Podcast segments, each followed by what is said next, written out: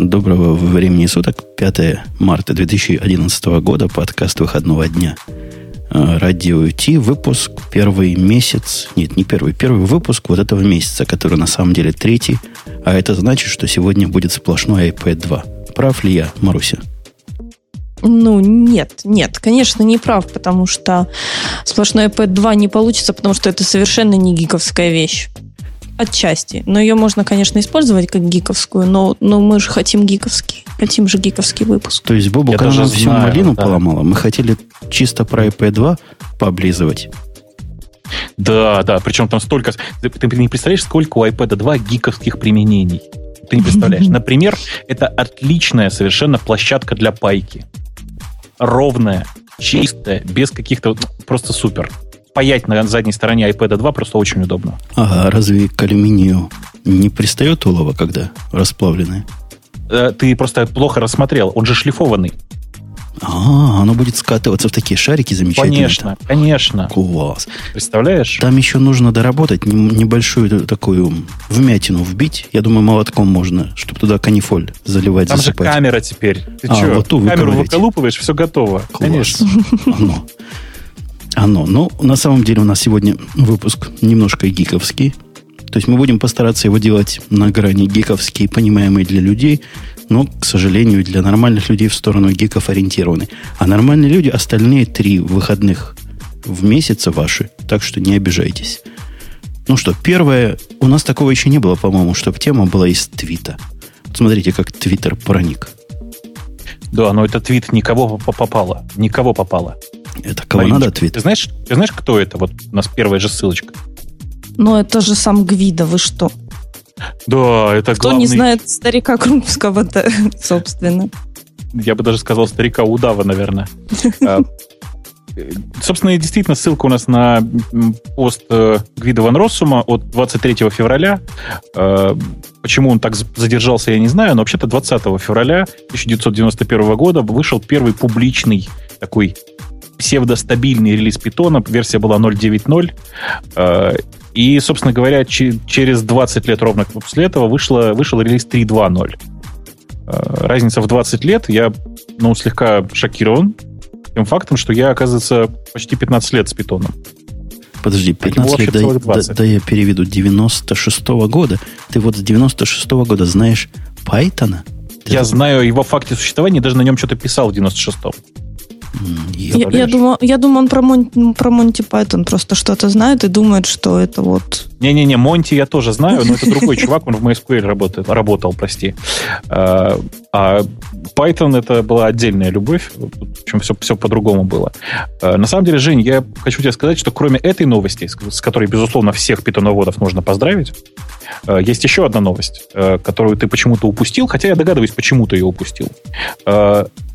Вчера, или нет, даже сегодня официально запущен э, официальный как отлично сказал, официально запущен официальный э, Mercurial репозиторий для э, питона. А, они на Меркуриал теперь- перешли? Они перешли на Mercurial. Ну, молодцы. И- и еще бы им переходить не на Меркуриал, потому что знамо на чем Меркуриал написан-то. Да, да, это, да. это, Я- кстати, тоже Гвида написал в своем твите еще Конечно, вот сегодня, конечно. по-моему. Ну, э, на самом деле, это было объявлено в публичной рассылке, э, и это, в принципе, вполне логично, как вы понимаете. Э, По большому счету, ну, не знаю, куда еще было логичнее. Действительно, Mercurial единственная э, система контроля версий, распределенная система контроля версий, которая написана целиком на питоне и работает при этом, в отличие от базара. А, я, я как раз базар хотел вставить тебя, под, подколупнуть. Ну так вот, просто в отличие от базара, этот Mercurial просто работает еще. А, Особенно с такими объемами репозитория, как у Python. Э, И само по себе это очень прикольно. Прикольно также, что удалось сконвертировать всю э, предыдущую history э, из SVN. И в результате мы не потеряли ничего, получили новое дерево исходников Python 3.2 и ну, вообще текущего состояния 3K. Это, по-моему, очень круто. Судя Просто- по тому, что у них проблем с переносом репозитория особых не возникло, видимо, там кто-то хорошо за ним следил. И дохлых бранчей Да. не открывал и переносил вовремя с версии на версию. Потому Да. что мы-то с тобой знаем, как переходить с SVN, который застарелый, заскорузлый. Ну, там, конечно же, кое-что потеряно было. Потеряны были э, старые, это, грубо говоря, потеряны были следы конвертации из CVS в SVN. Как ловко я сейчас сказал. Ну, много букв, да. Да, ну вы поняли меня. Ну, короче, много букв было потеряно, по большому счету. Вот. Но при этом, естественно, все те плюсы, которые мы получили в результате от Меркурила, они все с нами. Все хорошо. Красота. Теперь у каждого будет свой маленький питоновский, большой питоновский, но зато локальный репозиторий. Э, я, надо, кстати, надо радоваться. Я, кстати, да, надо радоваться. Я, кстати, единственный, по-моему, вот случай, когда люди перешли на Меркуриал, а не на гид, и я при этом не возмущен. Ну, потому что, как бы, правда, Меркуриал почти весь написан на питоне, там есть большие куски на C, но они такие опциональные. А в каких других случаях ты был возмущен? Кто против твоей воли перешел ну, на Меркуриал? А какой, какой смысл при наличии живого гита переходить на Меркуриал? Так все и так на гите. Оставь нам этим нетрадиционалам Меркуриала немножко. Нет, для нетрадиционалов есть фоззил. Это что такое? По-моему, как-то его упоминали. Ну, это просто еще одна система контроля версий. Но она, она, она круче всех взятых тем, вместе. Нет, она прикольна тем, что он, она, во-первых, э, вся целиком состоит из одного бинарника, содержит в себе систему контроля версий распределенную, вики и бактрекер. Слушай, Все в одном бинарнике, который еще... можно как запустить, как CGI, представляешь? У меня, у меня есть расширение этой идеи. Надо еще а? и тексты там держать. То есть то, что мы коммитим, прямо в этот бинарник тоже засовывать. Прикинь? Не, ну это совсем круто было бы. Ты что, самораспо... самораспаковывающаяся система контроля версий, представляешь? Ну так Представь, работает на всем, на всем, что движется. Ну, за исключением там не тех версий Linux и не тех версий OS X. Ну, типа того, да. Э, Ой, ее джаром, мы... ее джаром надо делать. Джаром. Ну, ты, ты понимаешь, ты извращенец все-таки. Конечно, можно джаром, да, но это будет как-то странно, знаешь, отжарить такую идею. А, между тем, ты в этом твите не рассмотрел еще одного важного. Зарелизился Python 3.2. А разве это было в... А, это было в этом твите? Я даже добавил Конечно. на нашу страничку эту же новость. Только отдельно, полностью. Отдельно да. стоящую. Да, да, да, да. Слушайте, говорят, это большой дил. Why? Я про 3.2. Да, да, да. Там очень много важных-важных вещей, которые, как ни странно, в changelog почти никто на них не обращает внимания. Меня вот это удивляет. Но э, если... Я, на самом деле, готовился к выпуску, вы не поверите. То есть я читал changelog и даже писал? Ну, я, нет, писать не писал, но читать читал, конечно. Э, если смотреть по э, списку изменений, что нового и вкусного, можно прямо, знаешь, вот прямо тут прекрасные вещи. Во-первых, наконец-то, наконец-то, э, реализовали весь PEP 384. Это такой стандарт, который определял э, ABI. Понимаешь, да? Угу. Как, как, как, как по-русски ABI? Марусенька, переведи. Не, не PI, а BI. ABI? Слушай, ну да. ты меня прям врасплох застал. А, ты, ты куда пришла? Тут всегда врасплох исключительно. Короче говоря, они... Э, Application Binary Interface, да? Binary, да, оно. Э. Собственно говоря, действительно просто бинарные интерфейсы теперь просто все стабильны. Они о, четко, четко описаны. И мне кажется, что это очень, действительно очень большой, как правильно было сказано, большой дел, потому что э, наконец-то не надо пересобирать будет все библиотеки под каждую отдельную, под каждый отдельный релиз э, собственно говоря, питона. О, это я, было я, я уже такой слышал. Он написал один раз и бежишь на всех платформах. Что-то знакомо не, не, не, звучит. Не нет? платформах, нет, на всех релизах, понимаешь? Гру- грубо говоря, все модули, которые были собраны под 3.2, точно так же будут собираться заработать с 3.3, 3.4, 3.5 и так далее. А, надо сказать, что по поводу версии 4 пока все молчат. Так что, ну, вот как-то примерно дело такое. А, что еще дальше интересно? Я сейчас прям по, прям по What's New пойду тогда. Что там я стесняться-то буду? Зачем стесняться, правда? Допустим, ладно, новый интерфейс для парсинга э, параметров командной строки это неинтересно. Хотя он, конечно, местами вкусный. Э, это такой PEP 389. Это тоже неинтересно. Вот, Жень, ты помнишь, мы недавно обсуждали с тобой, э, как это сказать, фьючерсы всякие threadpool экзекьюторы вспоминали, помнишь? Ты на 3148 так тонко намекаешь. Да, да, да. Concurrent Futures. Отдельный совершенно модуль, э, который э, практически целиком повторяет э, тот самый джавовский concurrent из utils.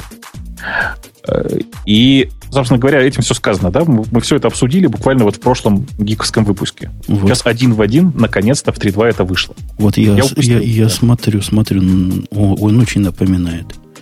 Он, он не, не полностью реализован, но, в принципе, все те части, которые я бы реализовывал, они вписали. Видимо, подходили критично к тому, Жень, чего у тебя Жень, понимаешь, какое дело? Там прямо в пепе написано, что, ребята, это просто калька с Java фьючерсов. Все. Понимаешь? Понимаю. Понимаю. А есть у нас тут экзекьюторы, есть фучи, есть пулы экзекьюторов, есть thread pool экзекьютор. А, только один thread pool экзекьютор у них есть, да? Нету да, разных да, видов пока. Да, да, да, да, да. Ну, и, собственно, все. Ну, ну и синхронизацию да. добавили внутри на уровне этого модуля, там, wait, notify и все дела. Да. Э, на самом деле все сделали очень разумно. Я как-то упустил вообще процесс, когда они начали это делать. Э, с очень большим интересом прочитал в changelogах, попробую воспользоваться. Э, как мы жили без PEPA 3.1.4.7, я не знаю. Потому что, ну, просто реально непонятно. Вот все, кто запускал программу на питоне, все знают. Запускаешь питоновский, питонскую программу, рядом появляется непонятный файл с расширением PIC, PYC. Ой, это отвратительно. Я одно время устраивал террор – своим, чтобы такого не было на продакшн-серверах. И, ну, ты понимаешь, какие выходы есть. Это такой шельчик, который все это там запускает где-то сбоку, а потом за собой следы удаляет при выходе. Да, да, да. Страшное так вот, начи, нач, начиная с 3.2, этой проблемы больше не существует. Ну, то есть как? Ее решили забавным образом. Ты теперь можешь описать отдельное место, где хранится коллекция компилированных э, скриптиков. У меня есть идея. Надо ну. RAM-диск, какой-нибудь TMP Python tmp.py. И туда их, туда их, представляешь, скорость будет, все дела будет. А ну, при выключении да. все исчезнет. В общем, да, и нужно не забывать, что э, они действительно компилируются при старте, и она проверяет, если дата скомпилированного, с, с, дата создания скомпилирована позже, чем дата, дата правки файла, то она ничего не перекомпилирует. Короче, это ну, просто отличная совершенно реализация понятных идей. Э, и понятно, что появился, появились готовые ключики для э, э, скриптиков, которые могут скомпилировать просто весь каталог ну, то есть все файлики взять и скомпилировать, вне зависимости от э, там, востребованности их прямо сейчас. Э, это само по себе и раньше было, но просто сейчас у этого появился смысл. Раньше все это лежало в перемешку и было очень неудобно. Я не понимаю, почему, как мы раньше без этого жили. Вот реально. Мучились. А пакеты можно собирать из питоновских? Ну, можно, непонятно зачем только. Ну, чтобы красиво. Чтобы Нет, ну, бинарная ну... дистрибуция была отделена от дистрибуции исходных текстов.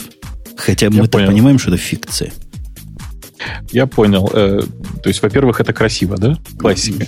Да. Нет, ну я могу себе представить случай вот такой и аппроксимируя мой Java Experience. Вот этим замечательным компилятором все компилируешь, делаешь пайки, а потом ты их пайки комбинируешь в какой-то PyZip, или я уж не знаю, как его назвать, и только их доставляешь на, на сервер. Пайк это же щука, да, если я ничего не путаю. Ну, я вот иногда вот тоже их... так выйдешь этот файл, думаешь, вот щука. Прямо. Хорошо, хоть щука. Да, щука, щука.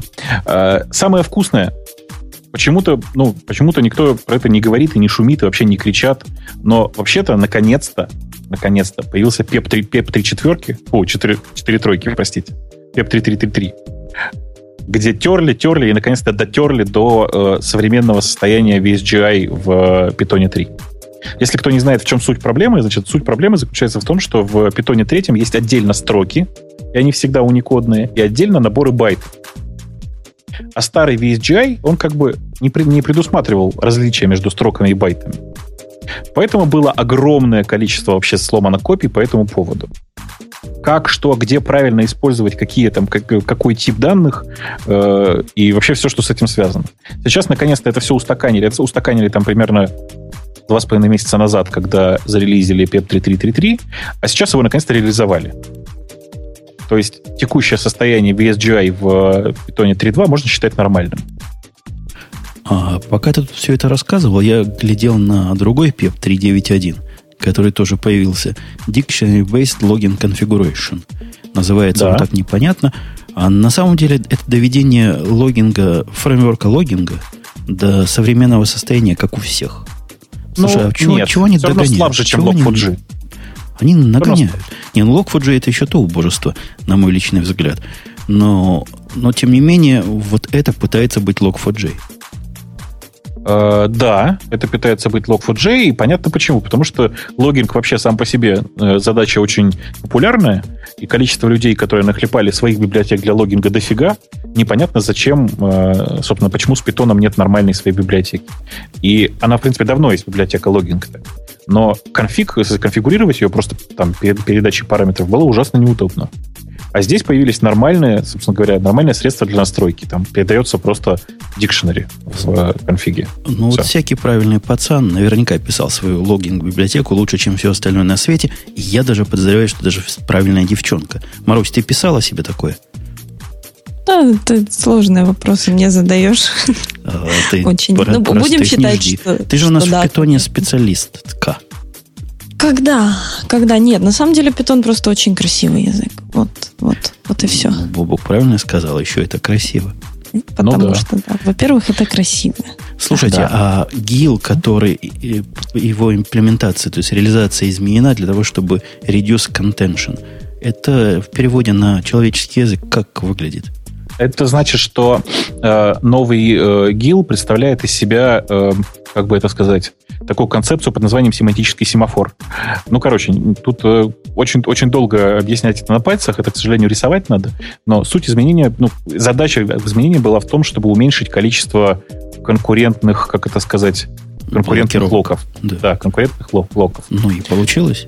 Ну, в общем-то, в общем-то получилось. Там, конечно, прирост производительности небольшой, но идеологически это было очень правильное решение. Ну, то есть смотришь на это и думаешь, что, конечно же, нужно как можно меньше лочить э, конкурентно одни и те же ресурсы, и, в принципе, они эту задачу решили. Тут, видишь, сложность заключается в том, что сейчас э, все идет к тому, что да, чем дальше, тем больше будет процессоров параллельных. Э, собственно говоря, как ты понимаешь, у питона с этим по-прежнему большие проблемы. И как это сейчас пока решать будет, совсем непонятно. Будем надеяться, что разберутся. Ну, вот эта модель их многозадачности, связанная с переключением активного контекста и с блокировкой всего остального, так называемый Но. GIL, она, собственно, с самого начала была объектами, субъектом критики. Но если 20 лет назад это было чисто теоретические изыскания, то теперь это просто боль каждого. Ты знаешь, нет. Ну, нет никакой боли, потому что в реальной жизни ты все равно запускаешь 12 процессов э, параллельно. И... Вот, это, вот это и есть индикация боли. Ковронанс процессов запускать для чего? А для чего? Чтобы что? Чтобы решить фундаментальную концептуальную проблему, заложенную в изначальную модель. Да нет, ты понимаешь, какое дело? Сейчас все тесты, ну, есть же, собственно говоря, есть э, э, куча реализаций разных, там, я знаю, штуки 4 разных параллель, параллельно существующих реализаций, где из существующего питона выдран гил. Ну, вот, собственно, этот Giant Interpret Lock, да, он просто оттуда выдран э, и реализована нормальная трейдовая модель. Ну, блин, выдран, он как выдран? Ну, чего ты народ-то дуришь? Он на самом деле просто вместо потоков запускает процессы, все эти реализации. Не-не-не-не-не, не, неправда. Неправда. Нет, а, там, собственно говоря, Unleaded Swallow, который был, он был реализован именно как нормальная трейдовая модель. То есть они честно работали нормальными позиксовыми тредами. Так вот, все эти реализации сейчас работают медленнее, чем с гилом средним. Причина, причина здесь простая. Да. В среднем количество процессоров на машине около 16 ситуации, когда процессоров всего 16, действительно быстрее получается работать без переключения контекста. Когда их будет 116, ну там, простите, 128, конечно же, любой э, скрипт с гилом будет, ну, причмокивать со страшной силой. А, в текущих, во, всех текущих реализациях ни у кого пока не уда, никому пока не удалось э, собрать такую там, 16-процессорную машину и так, так э, запустить многопоточный питон, чтобы он работал в среднем быстрее, чем версия с э, гилом. Понимаешь? Интересное наблюдение, но а Нет, у, тебя, это, у тебя есть э, какие-то статистики, которые ты просто меня удивил. Не-не-не, есть это просто э, отчет за прошлый год, почему начали вымирать все эти мультитредные э, решения, где извлекали гил. Э, и Google в свое время спонсировал какое-то решение, еще кто-то. Э, проблема заключается в том, что они все потом пытаются тестировать, и у всех получается медленнее. Хотя все понимают, что так правильнее. Понимаешь? Понимаю. Тут нас в чатике спрашивают два вопроса. Во-первых, говорят, зачем Python, если есть Erlang для многопоточности? Что, мы можем только поржать? Ну как? Не, не, ребят, понимаете, какое дело? Вы когда комьюнити ирланговое дорастите, ну, ну, давайте скажем... До десятой доли питон. Ладно, до сотой ну, доли питоновской. Да, хотя бы до сотой доли питоновской. И можно будет про это говорить. Э, в реальной жизни, к сожалению, как бы это сказать, подходящесть инструмента определяется не только э, качеством самого инструмента, но и тем, сколько людей умеют этим инструментом пользоваться. Несомненно. И когда дойдет Erlang до такого состояния, что приходишь в фирму и говоришь это слово, и тебя не гонят, простите, с санными тряпками оттуда, то тогда, значит, Erlang будет реальным кандидатом на что-то серьезное. Ты знаешь, у нас буквально вот, буквально вот э, час назад состоялся, там разговор состоялся в индексовой курилке. Мы разговаривали, и там молодой человек один говорил, а давай-ка я вот этот скрипт на скале напишу. Я ему объяснил еще раз. У нас есть очень простой, у меня есть лично очень простой подход. Если ты внутри компании Яндекс, а это, в общем, примерно 3000 человек, так, на всякий случай, найдешь 30 человек, которые готовы вместе с тобой писать на скале, пиши на скале. Понимаешь, да, логику? Ну, логика вот железная. Боюсь, что... Ты помнишь, нас э, в темах для этого выпуска один из активистов сильно просил рассказать про Аберон. Вот Аберон и Ирланги в понимании по-моему, любого здравомыслящего человека где-то где рядом находится, по одним орбитам ходит. Слушай, ну ты как бы с одной стороны прав, а с другой стороны на Абероне, по-моему, никто серьезно не пишет. Это прекрасная совершенно, э, как бы это сказать, как бы культурно сказать про Аберон-то? Не, ну а, бог с ним с Абероном. А модулы, например, я знаю систему, которая на модуле написана. Они ищут уже лет 10 последние. На чем бы ее переписать, кто бы за это взялся? Не-не, ну что, я прямо не знаю даже. Как раз вот модулу нужно переписать на Аберон, мне кажется. Потому ты знаешь, да, что Аберон это, в принципе, развитие модула 2? Не знаю. Я вообще в Аберонах, как свинья в апельсинах, знаю, что как-то на Паскаль все это похоже. Ну, это вообще модула 2, это развитие объекта, там, обж, даже не объект Паскаля, а просто того Паскаля, который там выродился в 90-е годы. Аберон — это развитие модула 2 главная идея Берона это как раз было уменьшение м, сложности модула 2, она токсически очень сложная была, э, при сохранении, как это сказать, выразительной мощности. Хорошо сказал? Хорошо сказал. Мне, кстати, мне, кстати, писали, что мне нужно заняться плотно скалой, и вот тогда я перестану глупости говорить о том, какой это непопулярный язык. Ну, неужели, если, даже если я, и даже если, не побоюсь этого слова, Бобук с Маринкой, займется скалой, и мы втроем увеличим в два раза все активное население, пишущее на этом языке, неужели он станет реальным кандидатом для серьезных систем, а не для баловства? Ты знаешь, мне это очень напоминает позицию некоторых молодых людей, которые говорят, а что вы так против геев? Нет, вот что вы так против геев? Вот вы сначала попробуйте заняться, эм, да, а потом говорите, что вы так их против-то, в конце концов. Эм, и, в принципе, вот люди про скалы... Мариночка, прекрати, пожалуйста, что за гомофобия? Что за скалофобия, я не понимаю. И, и ты меня вообще, Маруси, меня тут образовали в комментариях. Комментарии доставляют. Мне рассказали, что когда вы говорите геи, вы обижаете вторую половину, потому что геи это только мальчики. А, вот оно что. Ну окей, хорошо. Значит, геям Ирланг, э, девочкам скалу. А девочки все такие, поэтому неважно. Значит, э, сейчас можно я можно немножко поругаю? Вот чуть-чуть поругаю. Сейчас вот я просто увидел в э, чатике нашем комментарии пользователя Вако, который пишет «Скала используется в Твиттер». Знаете, это мне напоминает историю про то, что в Скайпе используют Postgres. А, еще в Yahoo используют Postgres. А, я просто каждый раз, когда с людьми из э, этих компаний разговариваю, говорю, а что, правда Postgres, да? Они говорят, ну как? Ну, когда-то это был Postgres. А сейчас просто там от того Postgres уже ничего не осталось. Ну, то есть где-то что-то там от Postgres куски кода остались, а вообще это совершенно свой бранч. Так вот, э, со скалой примерно та же самая история. Есть очень много проектов, где на скала что-то написано. Э, но это же не значит, что можно говорить, что Twitter написан на скале. Э, у нас в Яндексе, например, есть вот, ну, собственно, Jabber сервер, на котором сейчас мы сидим, он написан на Erlang. Но это очень громко будет сказать, если заявить, что Яндекс, в Яндексе там, типа много Erlang. Или что Яндекс написан на Erlang. А, это, мягко говоря... Есть еще мнение, что Twitter написан на MongoDB. И я сам читал, по-моему, у них даже на сайте это приведено. И... А, да, да. Слушай, мне тут, кстати, предлагают провести, э, поучаствовать в конференции про MongoDB, я не знаю, что говорить. Я не знаю, про что рассказывать. А ты послушай Путуновский выпуск там. Не, не, не, нет. Я, а, я а, про, о, про... чем, о чем там рассказывать-то надо? Собственно, есть что-то непонятно? Про 1.8 вот этот перерелез я бы с удовольствием поговорил целый выделенный выпуск. Но, во-первых, я боюсь, что надо будет ему эксплисит ставить сразу. А, а во-вторых, ну да, дураку работы не показывает, это тоже правда. Э, ну да, да. Я что-то хотел сказать. А, я хотел сказать, что я, наверное, просто буду в Яндексе искать людей, э, которые готовы рассказывать про Монго и вообще там по -по пообмениваться опытом.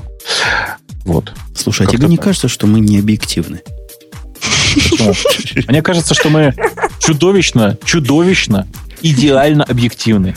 Понимаешь, э, вот все, что я говорю, настолько совпадает с моей концепцией мира вообще, прямо вот супер. Что трудно даже с этим спорить. Я про необъективность Слушай, другое Я не могу, я сейчас, я сейчас кого-нибудь стукну. Прости, я, там просто вот пользователь Робур сейчас пытается мне рассказать, э, что я все прогнал, у модула чистый синтаксис, а Аберон — это объекты расширения модулы.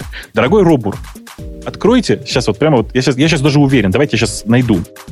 Секунду, вот сеанс одновременной игры. Пишу в Яндексе Аберон, пробел модула. Как он тактично ищет в Яндексе. Вот, Я мне всегда нравится, так всегда. делаю, понимаешь? Всегда, да. Что с этим поделать? У них залученный браузер, Марусь. Да, да, да. Николас, Николас, Ни, Ни, Ни, Никлаус Вирт от модулы к Аберону. Э, собственно говоря, перевод 98 -го года, книжка 90-го. Аннотация. Внимательно слушайте.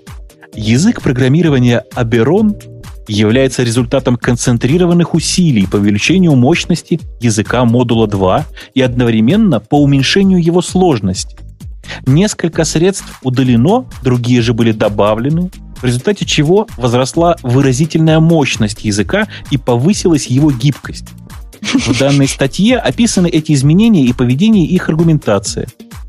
Понятно, да? А твоя, Я Бобок, все... аргументация просто смешна. Кто такой Конечно. Вирт, если пацаны, Вирт если пацаны в песочнице сказали наоборот? Вирт отдыхает. Стыдно, товарищи, стыдно. А говорил, стихов не будет, пишет нам Кат. Господи, как же хорошо, ребят, с вами, вы знаете. Я, собственно, про необъективность намекал вполне с подходцами. Подходец мой такой. Мы тут с тобой активные пропагандисты, агитаторы. И кто еще? Кто третий был у этих, у большевиков? Не знаю, негодяй. Негодяй, да. Мы негодяи, которые постоянно MongoDB упоминаем в положительном, ну, как правило, в положительном контексте. А это же, в общем, тоже экзотика. Если взять нашу с тобой логику, то получится, что все на MySQL должны сидеть.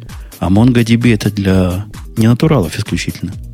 Ты знаешь, это, в принципе, близко к истине. Э, MongoDB это сейчас немножко bleeding age. Причем bleeding в буквальном смысле этого слова.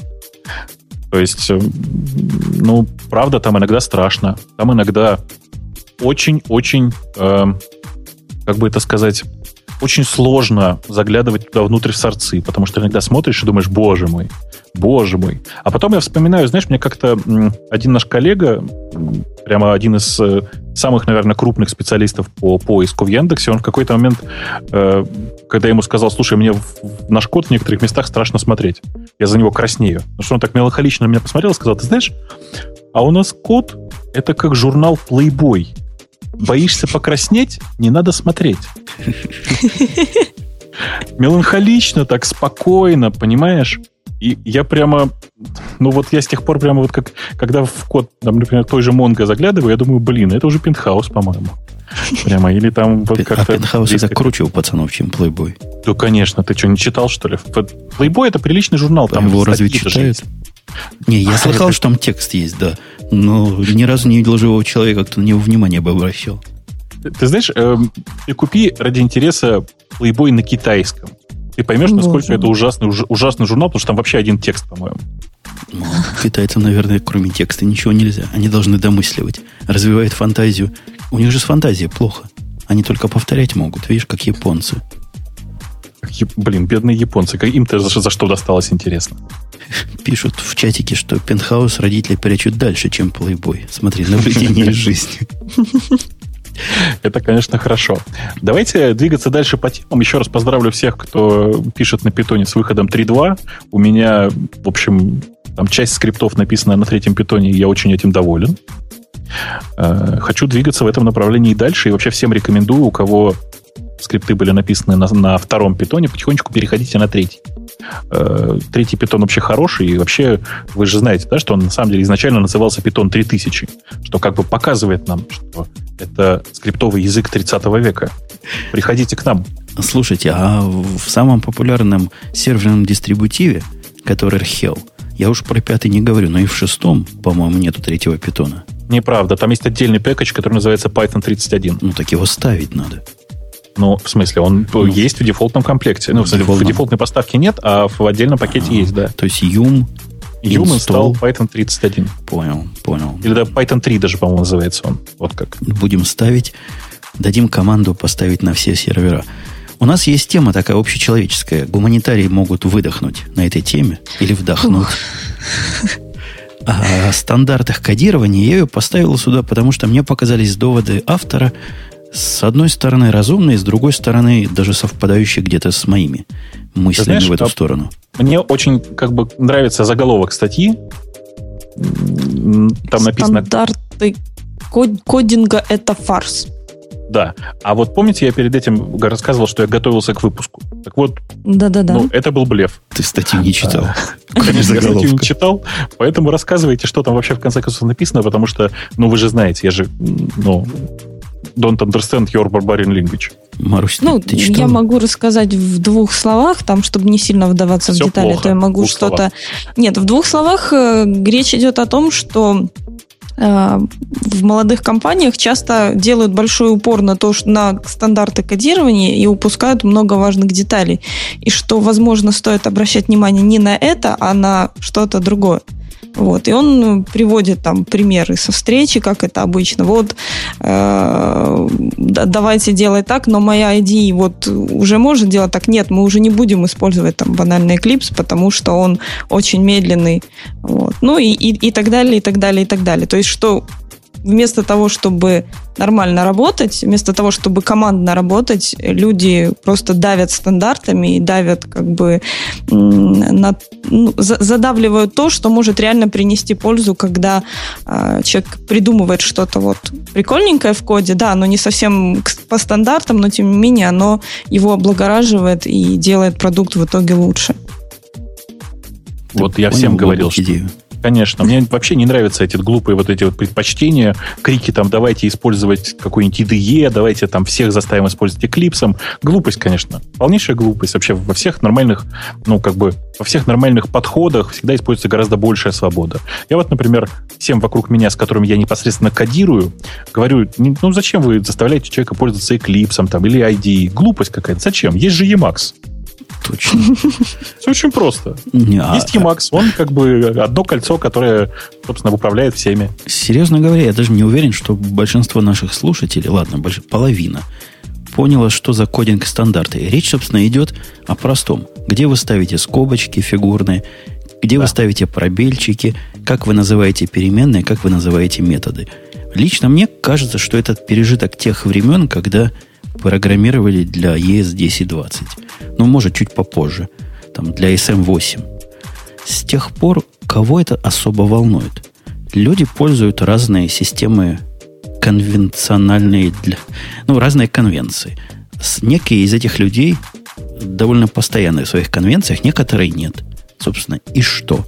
Кого, кому это мешает? Подожди, подожди. С тех пор, Но как ведь... смотрели на код при помощи нотпэда или или V без всякой подсветки, или какого-нибудь Eclipse без всякой без всякого понимания того, на что они смотрят. Но много воды утекло. Даже Eclipse умеет показывать текст правильно. Программу в зависимости от языка. Нафиг нам начинать класс такой-то буквочки, подчеркивание здесь можно, а скобочку здесь нельзя. Это что за бред такой? Ну подожди, да, я с тобой поспорю. Поспорь, Ой, веки -то. поспорь. Но, но не далее, чем там несколько выпусков назад мы все дружно ругались на то, что бывает настолько нечитабельный код, и вообще руки нужно отрывать людям, которые так так делают, так пишут. Неужели они не могут смотреть на стандарты? Неужели они не могут следовать банальным стандартам? Вот это ваши слова, Бог, граждане. Как, как, что с этими людьми делать, кроме изменения ДНК? Э, я даже не знаю. Мне кажется, что просто нужно не, не трогать ничего с их, с их ДНК, вообще не делать ничего такого. Нужно просто дарить им каждый день по презервативу, просто чтобы, не дай бог, такие не повторились. Ну, есть, конечно, крайние случаи. Я могу себе представить такой стайл, код стайл, я даже однажды видел, где в одной строке пишется половина программы, чтобы уменьшить количество... Мне даже человек объяснил. Я хочу уменьшить количество строк на экране. Потому что я слыхал, что больше 40 строк это плохо. То есть, видно, человек стандарты читал. Жень, на самом деле, стандарты ничего, конечно же, не определяют. Э, вообще все определяет стиль кодирования, но не в том смысле, что э, там правильно расставленные скобки, а скорее инструментарий языка, которым ты пользуешься. Потому что, ну, там, я, например, постоянно пишу на, там, на генераторах, да, на питоне. Мне просто нравится. Ну, и вообще я там, старый функциональщик и привык к э, такому стилю написания. Помнится, я тебе как-то патч прислал. Он тоже в две строчки был. Я до сих Короткий, пор не могу две... понять, что он делал. Если я ничего не путаю, он, по-моему, дни недели показывал. Как-то переводил номерки в дни недели, но на совершенно тарабарском языке. Ну, ты просто генераторы не понимаешь, понимаешь? Ты просто ну, не привык к Лиспу. Там было для тебя слишком много скобочек. Ну, ну да, без ID с этими скобочками не разобраться. Не, Лисп клевенький. У меня Emacs, поэтому там все хорошо с, со скобочками. Он же сам Lisp, на Lisp он, написан. Lisp, он помогает э, вообще, вот как, как по мне, существование языка Lisp помогает просто учиться читать код, даже если он плохой, и видеть не, нужное не, не, количество скобок, чтобы все закрыто было. Если ты хочешь по-настоящему научиться э, по-настоящему научиться читать код, то вообще-то тебе нужно читать на перле. Угу. Ну да, кстати, да, да, я не подумала. Я как-то ходила на перловую конференцию, там вы, вы смеетесь, а я, а я тут недавно такое видел, такое видел про Перл. Вы думаете, что Перл уже мертв, и все нормальные пацаны, или как сейчас пишут, пацаны на питоне это пишут? Так вот, я видел скрипт, ты знаешь, что Бобук скрипт делал? Вот Бобук, догадайся, что мог делать скрипт на питоне размером, не совру, 8 тысяч строк. Все, конечно, в одном файле. Не, ну я не знаю, там, там ну, числа наш... складывал. Не, он делал кросс-синхронизацию двух FTP-серверов, причем при помощи такого redundant пути, то есть он сам еще DNS опрашивал, раунд робин сам делал. Такой скрипт на перле, я, я в нем разбирался долго, чтобы понять. То есть я подозревал, чего он делает, потому что видел результат. Но понять, как он это делает, я не смог и до сих пор. Э, я что-то, я, я, я вот перестал тебя понимать. А что тебе не нравится? Один файл смущает тебя? Не, он, он как-то плохо работает. То есть он иногда работает, иногда не работает. Но логов он не пишет, потому что логи это для лохов, мы же знаем. Поэтому понять, где, собственно, он упал, если он упал, или просто это так по дизайну он должен был работать, никто не знает. Это скрипт не то, что наши пацаны написали. Это есть такой особый FTP-сервер, я название его не вспомнил, он как-то очень странно называется – который сам с собой поставляет кучу расширений для всего на свете. Вот Про это его... Не-не-не-не, он то ли NC, FTPD. А, там... есть такой, да, есть такой NC, FTPD. Ага. Вот одно из этих расширений связано с синхронизацией узлов. Так. Написано на перле. Круто. Ну, я, я боюсь посмотреть, на чем весь сервер написан. Потому что, а вдруг он весь на перле написан? А, да. Ну, я, я даже не знаю, что тебе сказать. Гру, грустно. Мне, мне на это смотреть грустно. У нас есть один мужик, который в перле кабан. Вот ему даешь текст на перле, а он через месяц скажет, что в нем не так. Какая-то магия. То есть он сидит, сидит молча, потом говорит, вот нашел проблему. И в какой-то неочевидной строчке доллар или, или эд меняет друг на друга, и все начинает работать магически. Слушай, По-моему, ты, Бобук вообще что-то я, я потерялся, понимать. Я потерялся, знаешь, на, тот, на том моменте, когда ты сказал, что он всего за месяц читает этот скрипт. Ну, а, а что бывает, наперли быстрее? Да, можно найти. Хотя, ты знаешь... Где ну, их сейчас найдешь? Они уже все да, вымерли, как да. мамонты. Да. Ты знаешь, да, у нас тут сейчас такая шумная вакансия, все очень бурно обсуждают. У нас э, часть серпа, ну, то есть часть, вот, как бы это сказать, серп — это та страница выдачи поиска, которую все смотрят да, ты что-то ищешь, она тебе показывает результаты. Вот эти результаты, они формировались э, и до сих пор формируются э, развесистым очень скриптом на перле, который начали писать 10 лет назад. Понимаешь, да? Угу. Хороший скрипт, наверное. И по сути, по сути, Perl там используется как э, язык внутри шаблона. Понимаешь, да, uh-huh, идею? Uh-huh. Ну вот, скрипт, скрипт совершенно ужасный, гигантский и все такое. И сейчас внезапно, ни с того ни с сего, мы наконец-то дозрели до того, что это все дело нужно переписывать на чем-нибудь. И в текущем варианте выбран JavaScript, не поверишь. Ну, чего не поверить. Молодежь, молодежь наступает. Это не, не знаешь, это скорее не молодежь. Дело в том, что э, это такая логика очень забавная. Дело в том, что шаблоны вообще, их обычно пишут люди, которые привыкли больше к клиентской стороне, к клиент-сайду. А там гораздо больше, если распространен, понимаешь, JavaScript. А ты вот скажи, признайся вот честно, нас никто mm-hmm. не слышит. Ты так же, как и я, не считаешь программистов клиент-сайда настоящими программистами? Э, они бывают разные. Но все не вот, настоящие. Вот те, которые пишут на JavaScript, они есть настоящие. А те, которые просто как бы это сказать, клиент-сайт, клиент-сайт формируют, но они не программисты, они другие технические специалисты. Сван ругается, что я зануда. Видимо, видимо, Сван пишет на JavaScript или даже на HTML. Однозначно на HTML. Просто. Возвращаясь к нашим кодинг-стандартам, давайте добьем эту тему. Мне, мне видится, что кодинг-стандарты, которые пытаются, а в последнее время все больше и больше пытаются, вот я наблюдаю, внедрить, это проблема образования. Проблема того, что на менеджерские позиции идут люди со специальным образованием, не программистским. А у них там написано, да, в этом, в Библии в их, или в какой-то другой святой книге, что все должно быть стандартно, гомогенное, простите уж, за, за такое выражение среда должна быть, и, и все должно быть правильно. То есть палочки должны быть перпендикулярны. А если нет, значит производительность падает. Слушай, Жень, от, от, напомни мне, пожалуйста, откуда это про палочки? Я тоже помню эту фразу, но не помню откуда в упор. Два капитана. А, точно, да, да, да, да, да. Два капитана. Угу. Маруся наверняка... Бороться искать, найти и перепрятать. Не ага. читала такой книги. Может быть, фильм видела. Ну, может быть, да, фильм видела, кстати. А я книжку нет, не читал. Дальше автор как-то перепрыгивает с темы кодинг-стандарта, ведет совсем на другое. Он рассказывает о том, что ну, про кодинг-стандарты ему все понятно, в принципе, как и нам. Он рассказывает, что образование программиста должно идти через примеры, через код, который не смотрят.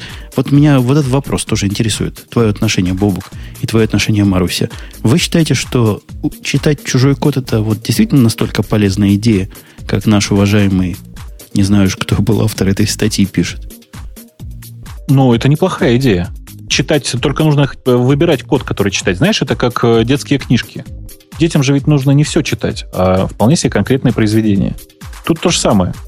Очень полезно читать хорошо написанный код, чтобы знать, как это работает.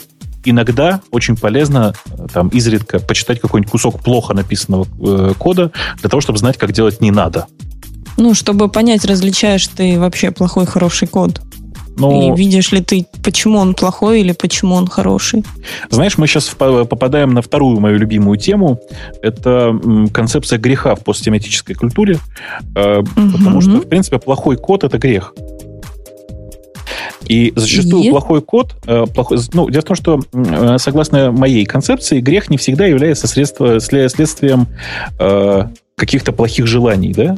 Зачастую это, зачастую грех это как бы последствия того, что ты хочешь нарушить какие-то правила. Я говорю обычно хакнуть, хакнуть свою судьбу. Э, ну, ты просто нарушаешь некоторые правила для того, чтобы добиться результата быстрее, сильнее, точнее и так далее. Это, Это то, что лень называется. Нет, ну, э, в каком-то смысле да. Э, то же самое и с кодом. Когда ты смотришь на плохой код, иногда у него есть причина. Например, его нужно было написать очень быстро.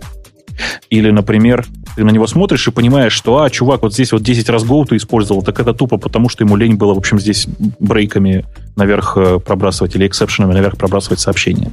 Ну и так далее. То есть, э, в принципе, э, и плохой код, он сам по себе не является чем-то, ну, не является признаком плохих намерений, грубо, грубо говоря, понимаешь? Или человеческой глупости. Зачастую это, ну, что-то такое, что-то что бывает вполне осознанное, когда ты пишешь плохой код и знаешь, что он плох. Не знаю, как ты, Бобук, а для меня вот эта идея читать чужой код для того, чтобы улучшать э, свои навыки, провалилась целиком и полностью. Она у меня работает исключительно в противоположную сторону. Не знаю, как ты у тебя. То есть я, когда читаю, читаю чужой код, я начинаю понимать, что э, мои, моя самооценка даже недостаточно высока. Ну вот эм. смотри, э, смотрите, ведь люди же, которые там пишут музыку, да, они слушают другую музыку. Люди, которые пишут стихи, они читают другие стихи. Ну да, но, но дайте, нам, дайте нам Баха в программировании, мы его с удовольствием почитаем. Но как, как берешь Баха, а он окажется, оказывается каким-то, я уж не знаю, кто против Баха потянет. Не знаю, ну, действительно, кто может там, не знаю, какими Карелли каким-нибудь. Каким-нибудь. каким просто лохом каким-нибудь на фоне Баха, я с тобой согласен. И, и это ну, буквально чего, чего, Маруся, не тронешь, а там есть там, скелеты. Я понимаю, что скелеты есть у всех. Но я, например, вот, Бобук, ты смотрел же код MongoDB, да? Да. А, я, я тоже на него смотрел, и некоторыми местами просто содрогаешься. Еще я скажу страшно, я смотрел код Кассандры. Там содроганий просто гораздо больше. Там весь в тряске остаешься. Жень, Жень, слушай, а тут недавно в Индии землетрясение было. Это ты не тогда код Кассандры читал? Ну, действительно, страшное дело. То есть, я понимаю, что у людей могут быть причины, проблемы, и вот писать вот так вот. Но, на мой взгляд, так писать нельзя ни в каких причинах и ни в каких проблемах. Ну, понимаешь, у них же есть причина. У них есть ну, хорошая причина, знаешь же, да? Понятная нам. То есть чего? Нет, ну, почему? Они в Яху работают. Выдать кода побольше, побыстрее. Там, там действительно, когда Кассандру код смотришь, в некоторых ситуациях, кажется, у меня были две концепции. Либо этого программиста должны были уволить, он пытался застолбить свое место, ну, чтобы никто после него не смог разобраться. Либо другие программисты пишут очень явно и понятно, но такое впечатление, что им платят за количество строк. Ну, вот знаешь, я с одной стороны, да, с, с одной стороны, вот я так смело сказал, что, вот помнишь, там, типа, сказал, что у них есть э, аргумент хороший, они в Яху работают. Я сейчас внезапно вспомнил, ты знаешь, я не так давно смотрел код, написанный в компании Mail.ru. Так, знаешь, неплохо пишут. Ну, то есть читать приятно, приятно все дела. Ну, некоторый, некоторый код гугловский, вот я изучал код Гуавы не так давно вместе со своими орлами, когда мы это обсуждали насколько Гуаву всовывать наши внутренние стандарты. Кстати, возвращаясь к стандартам. Там есть некоторые куски, которые написаны просто элегантно. Вот смотришь и говоришь, молодец. Кто бы это ни писал, видно, что молодец. Я тебе скажу, это значит писали либо в американском, либо в русском, либо в европейском каком-нибудь офисе. Потому что, потому что я видел код их этого самого, как у них называется библиотека, которая voice реализует, а, джингла в Джабере. Библиотека у них такая есть джингл который реализует э, Voice э, over XMPP. Не смотрел? Я Нет? даже не слыхал, по-моему. Ты такой. знаешь, если тебе понадобится модельная стрижка, обязательно сходи почитай. Это чтобы волосы последние выпали на груди? Нет, они просто поднимаются дыбом, и их очень легко потом там как-то равнять, укладывать вообще. То есть просто супер. Тут главное перестать читать в момент стрижки, потому что иначе они так и не улягутся. То есть это просто вообще чудовищное что-то. При этом самое это ужасное, знаешь, в чем? В том, что он как-то работает. Ну, да, да. Это бывает. Э, э, меня это уже давно перестало удивлять, как то, что выглядит отвратно, может работать 20 лет подряд. Но бывает. Я, я не, мы как-то обсуждали с тобой долго и нудно в одном из гиковских выпусков, нужна ли всякому коду элегантность, или собирались обсуждать. Пришли к выводу, что не всякому, но все-таки не до такой же степени. Давай о полезном поговорим. Ты а... вот э, выш, выкопал какую-то непонятную мне статью по поводу WorldDB. Помнишь? Это не я. Это она сама выкопалась. В WorldDB у нас первый раз эта статья была в одном из прошлых выпусков, и мы ее пропустили. Тогда в WorldDB был какая-то суровая альфа, на нее все смотрели, говорили, что за фигня. В этот раз про WorldDB написал статью мужик, который из Перконы. Перконы, да, правильно я назвал? Да, да, да, да. Ну, это, Перконы Лаб. Это да. все знают. Все, все, кто Перкону не знает. Вы Перкону нанимаете же, да, тоже, как и мы? Мы, по-моему, мы один раз их нанимали, и с тех пор как-то мы не особенно. Ну, то есть они нам ничем глобально не, не помогли. Они нам помогают. Мы просто в MySQL совсем плохо понимаем. А вот эти перконовцы это единственные консультанты, которые, когда я им плачу их 300 долларов в час, я понимаю, что заплатил не зря. Вот первый и единственный случай в моей жизни, когда я вижу цену консультантам оправданной. Ну, нет, еще раз, я же не сомневаюсь, в Перконе очень хорошие ребята. Просто у нас э, использование у нас MySQL таково, что мы, в принципе, справляемся своими силами, мягко говоря, не хуже. Хотя один раз они нам помогли, да, в общем. Вот, VoltDB это такая база, которая... Она, в принципе, тоже NoSQL база данных, хотя немножко в стороне от всех остальных. Во-первых, она осидовская. Ну, вы понимаете, да? ACID, да. полностью compliant. И при этом, при всем, она масштабируема более чем полностью. Скажи, а я правильно помню, что она на Java написана, да? Ну, вообще, автором вот VoltDB сайта, я готовился к этому выпуску, я пошел на сайт VoltDB, который, VoltDB, который называется, как нетрудно догадаться, VoltDB.com. Так вот там, чтобы даже пейпер посмотреть какой-то, то есть какое-то описание, как оно работает, какое-то объяснение, знаешь, что надо делать? Ну, для начала зарегистрироваться, я думаю. Точно. Свой email давать, кто ты такой, зачем тебе это надо. Идиоты какие-то. Что у них с маркетингом не то? Ну как, как обычно, ничего. Open source. Близко не считаю open source, прости. Не, ну заходишь на кауч, берешь все, что хочешь, смотришь все, что хочешь. Ладно, не давайте мне свою замечательную базу данных. Я молчу. Не, не ходите, не давайте без регистрации. Ну хотя бы почитать, хотя бы какие-то хвостовство ваше почитать. Ну дайте мне бесплатно. Безвозмездно, без всякой регистрации. Ну да. Не да. дают. Ну да, похоже по требованиям. Где ты нашел требования? У них, по-моему, требования были не закрыты. Что вам надо для того, чтобы откомпилировать? И собрать у себя, там, да, про Java 1.5 упоминается постоянно. То есть, видимо, она все-таки на Java и написана. Я не знаю, на чем она написана, я не смотрел. Я знаю, что там сторт процедуры на Java. Я просто помню про эту, эту историю. Вот. И вообще я просто прекрасно помню, что она, с одной стороны, и кластерная, да, а с другой стороны, она, ну, не то что дисклес, она in-memory. Ну, из-за этого у нее такие поразительные показатели. То есть она там летает вся, если влазит в memory. У него никакого нет, еще они, как свое большое достижение – рассказывают, что у них нет никакого пересечения серверов. Ни один сервер с другим не разговаривает вообще никак, потому что у них партишнинг очень умный. Ну, то есть шардинг у них такой, ну, как у всех, в общем-то. Горизонтальное масштабирование. Ну, ух ты, какие слова ты знаешь, Марусечка. Марусечка, приезжай сюда, бросай там всех, приезжай сюда. Мы тебе здесь срочно найдем мужа. Ну и там как получится. Ну, посмотрим. Так, вер, вернемся, да, вернемся, собственно говоря, к шардингу. Э, понятно, что там DHT, скорее всего, э, ну, в смысле, дистрибьют хэштейблс, другого варианта я не вижу для шардинга. Э, и, собственно говоря, вся эта история, мы сейчас, если честно, мы сейчас во многом масштабируем. Отлично сказал, да? Мы во многом фантазируем. Прочитал слово с экрана. Молодец. Так они сами а, виноваты. Да. Дали бы нам да. без регистрации, мы бы поумнее Но, сказали.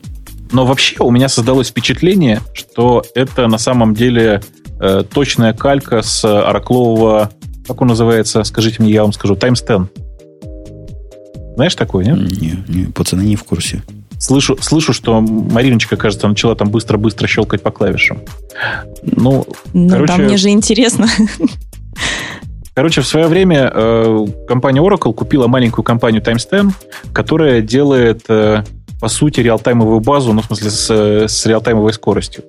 Э, то, что сейчас как раз вот и реализует, как мне кажется, VaultDB. То есть, по сути, это распределенная база данных, она вся in memory, она очень похожа на э, memcached в том смысле, что она, э, ну, как бы только в памяти и больше нигде. Она при этом скейлится по машинно, а не по процессорно. И, соответственно говоря, в этом вся прелесть. Все. Кстати, за scalability, вот если посмотреть на, на графики, они говорят, что их главные, у них главных два прикола. Во-первых, полная независимость нода, во-вторых, линейная, то есть линейная scalability. Ну, по-русски говоря, два компьютера будут работать в два раза быстрее, чем один в этой системе и на записи, и на чтение. Это, Конечно. в общем-то, редко бывает в современных NoSQL, то есть обычно либо на запись становится линейно, либо на чтение. В Mongo, например, не так. Mongo не линейно масштабируется на запись, к сожалению. А, тут понимаешь, какое дело? А, с одной стороны, ты прав, а с другой стороны, мне кажется, что они врут. Почему? Потому что вот смотри, есть у тебя кластер на VaultDB. Ты представляешь, как работает DHT, да? Что такое Distributed Hash Table? Ну так. Ну вот. А теперь представь себе, сколько проблем возникает, когда ты в, этом, в этот кластер из четырех машин добавляешь еще две. Это перехеширование всего и вся. Вообще Такого... про это они умалчивают. Вот статья, которая обозревает, вот эта часть обходит действительно молчанием. Эта часть очень хорошо объяснена, когда читаешь, например, про Кассандру. Вот как добавить в Кассандру новые ноты и что из этого получится. Здесь предполагается как-то авторами, что у вас есть уже 120 узлов, и вы их меряете. Но даже с измерением этих 120 статических более-менее узлов тоже не все хорошо. Если мы посмотрим на графики, которые тут люди представили, то линейно оно только до определенного момента. Причем момент этот, ну, я не знаю, насколько вам он кажется убедительным. Мне в, ну, сколько здесь у них есть, до, наверное, 25 25 можно честно назвать его линейным. В определенных случаях, в некоторых случаях до 50. Потом начинается ожидаемый спад вниз этого графика. Ну да, и тут еще интересно, знаешь, что я сейчас смотрю на э, графики, которые, собственно говоря, Петя Зайцев э, приводит, они очень интересные. Э, в них есть один интерес, одна интересная фишка.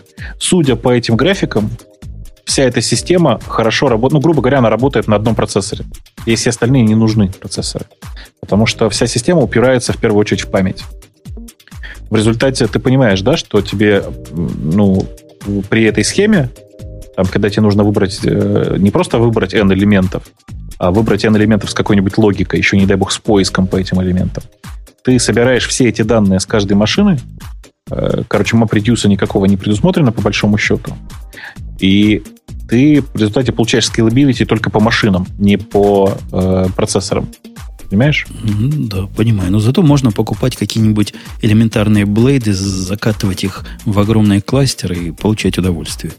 Ну да, только блейды должны быть с большим количеством памяти, потому что все-таки это дело такое. Ну и понятно, что данные никак не хранятся, я так понимаю. Не-не, данные у них хранятся. Они утверждают, что они полностью безопасны в этом смысле. То есть э, у них э, не eventual consistency, а самое, что есть настоящая синхронизированная consistency из-за того, что данные они хранят больше, чем один раз на каждом узле. Нет, ты когда просто когда говоришь блейды, ты забываешь, что это не спасает когда ты хранишь данные в блейде, то все блейды у тебя в случае потери питания отключаются одновременно. Понимаешь? Ну, ладно, это у вас свет отключает, а у нас, ого, у нас UPS придумали в буржуине. Ты, ты, ты знаешь, UPS, конечно, придумали, но я не знаю, помнишь ты или нет, как э, был большой скандал в 2006 году, Life Journal взял и выключился почти на сутки. Помнишь, что было, нет? Ну, так Life Journal, такой Life Journal. Не, не помню, а что не, было? там все очень, очень просто было. Там э, совершенно случайно кто-то из э, людей, который был в дата-центре, нажал задницей на кнопку пожарной сигнализации э, в, прямо в дата-центре. И, и их залило пеной всех. Их залило пелой пеной и обесточило. Понимаешь, да? Ну и правильно. Лишь бы не было войны. Как-то так. Короче, случаи всякие бывают в жизни. Э, давайте, от VoltDB, в принципе, это экзотика. Я доложу вам, дорогие слушатели, то есть, если вы ищете какое-то такое решение, э, ну, скажем, распределенного persistent кэша, то у вас есть гораздо более подходящие и принятые Тут... в приличном обществе варианты. Ты понимаешь, вообще VoltDB, он же написан э, тем же чуваком, который начинал писать Postgre, в смысле Postgres. Э, и, в принципе, это во многих местах чувствуется.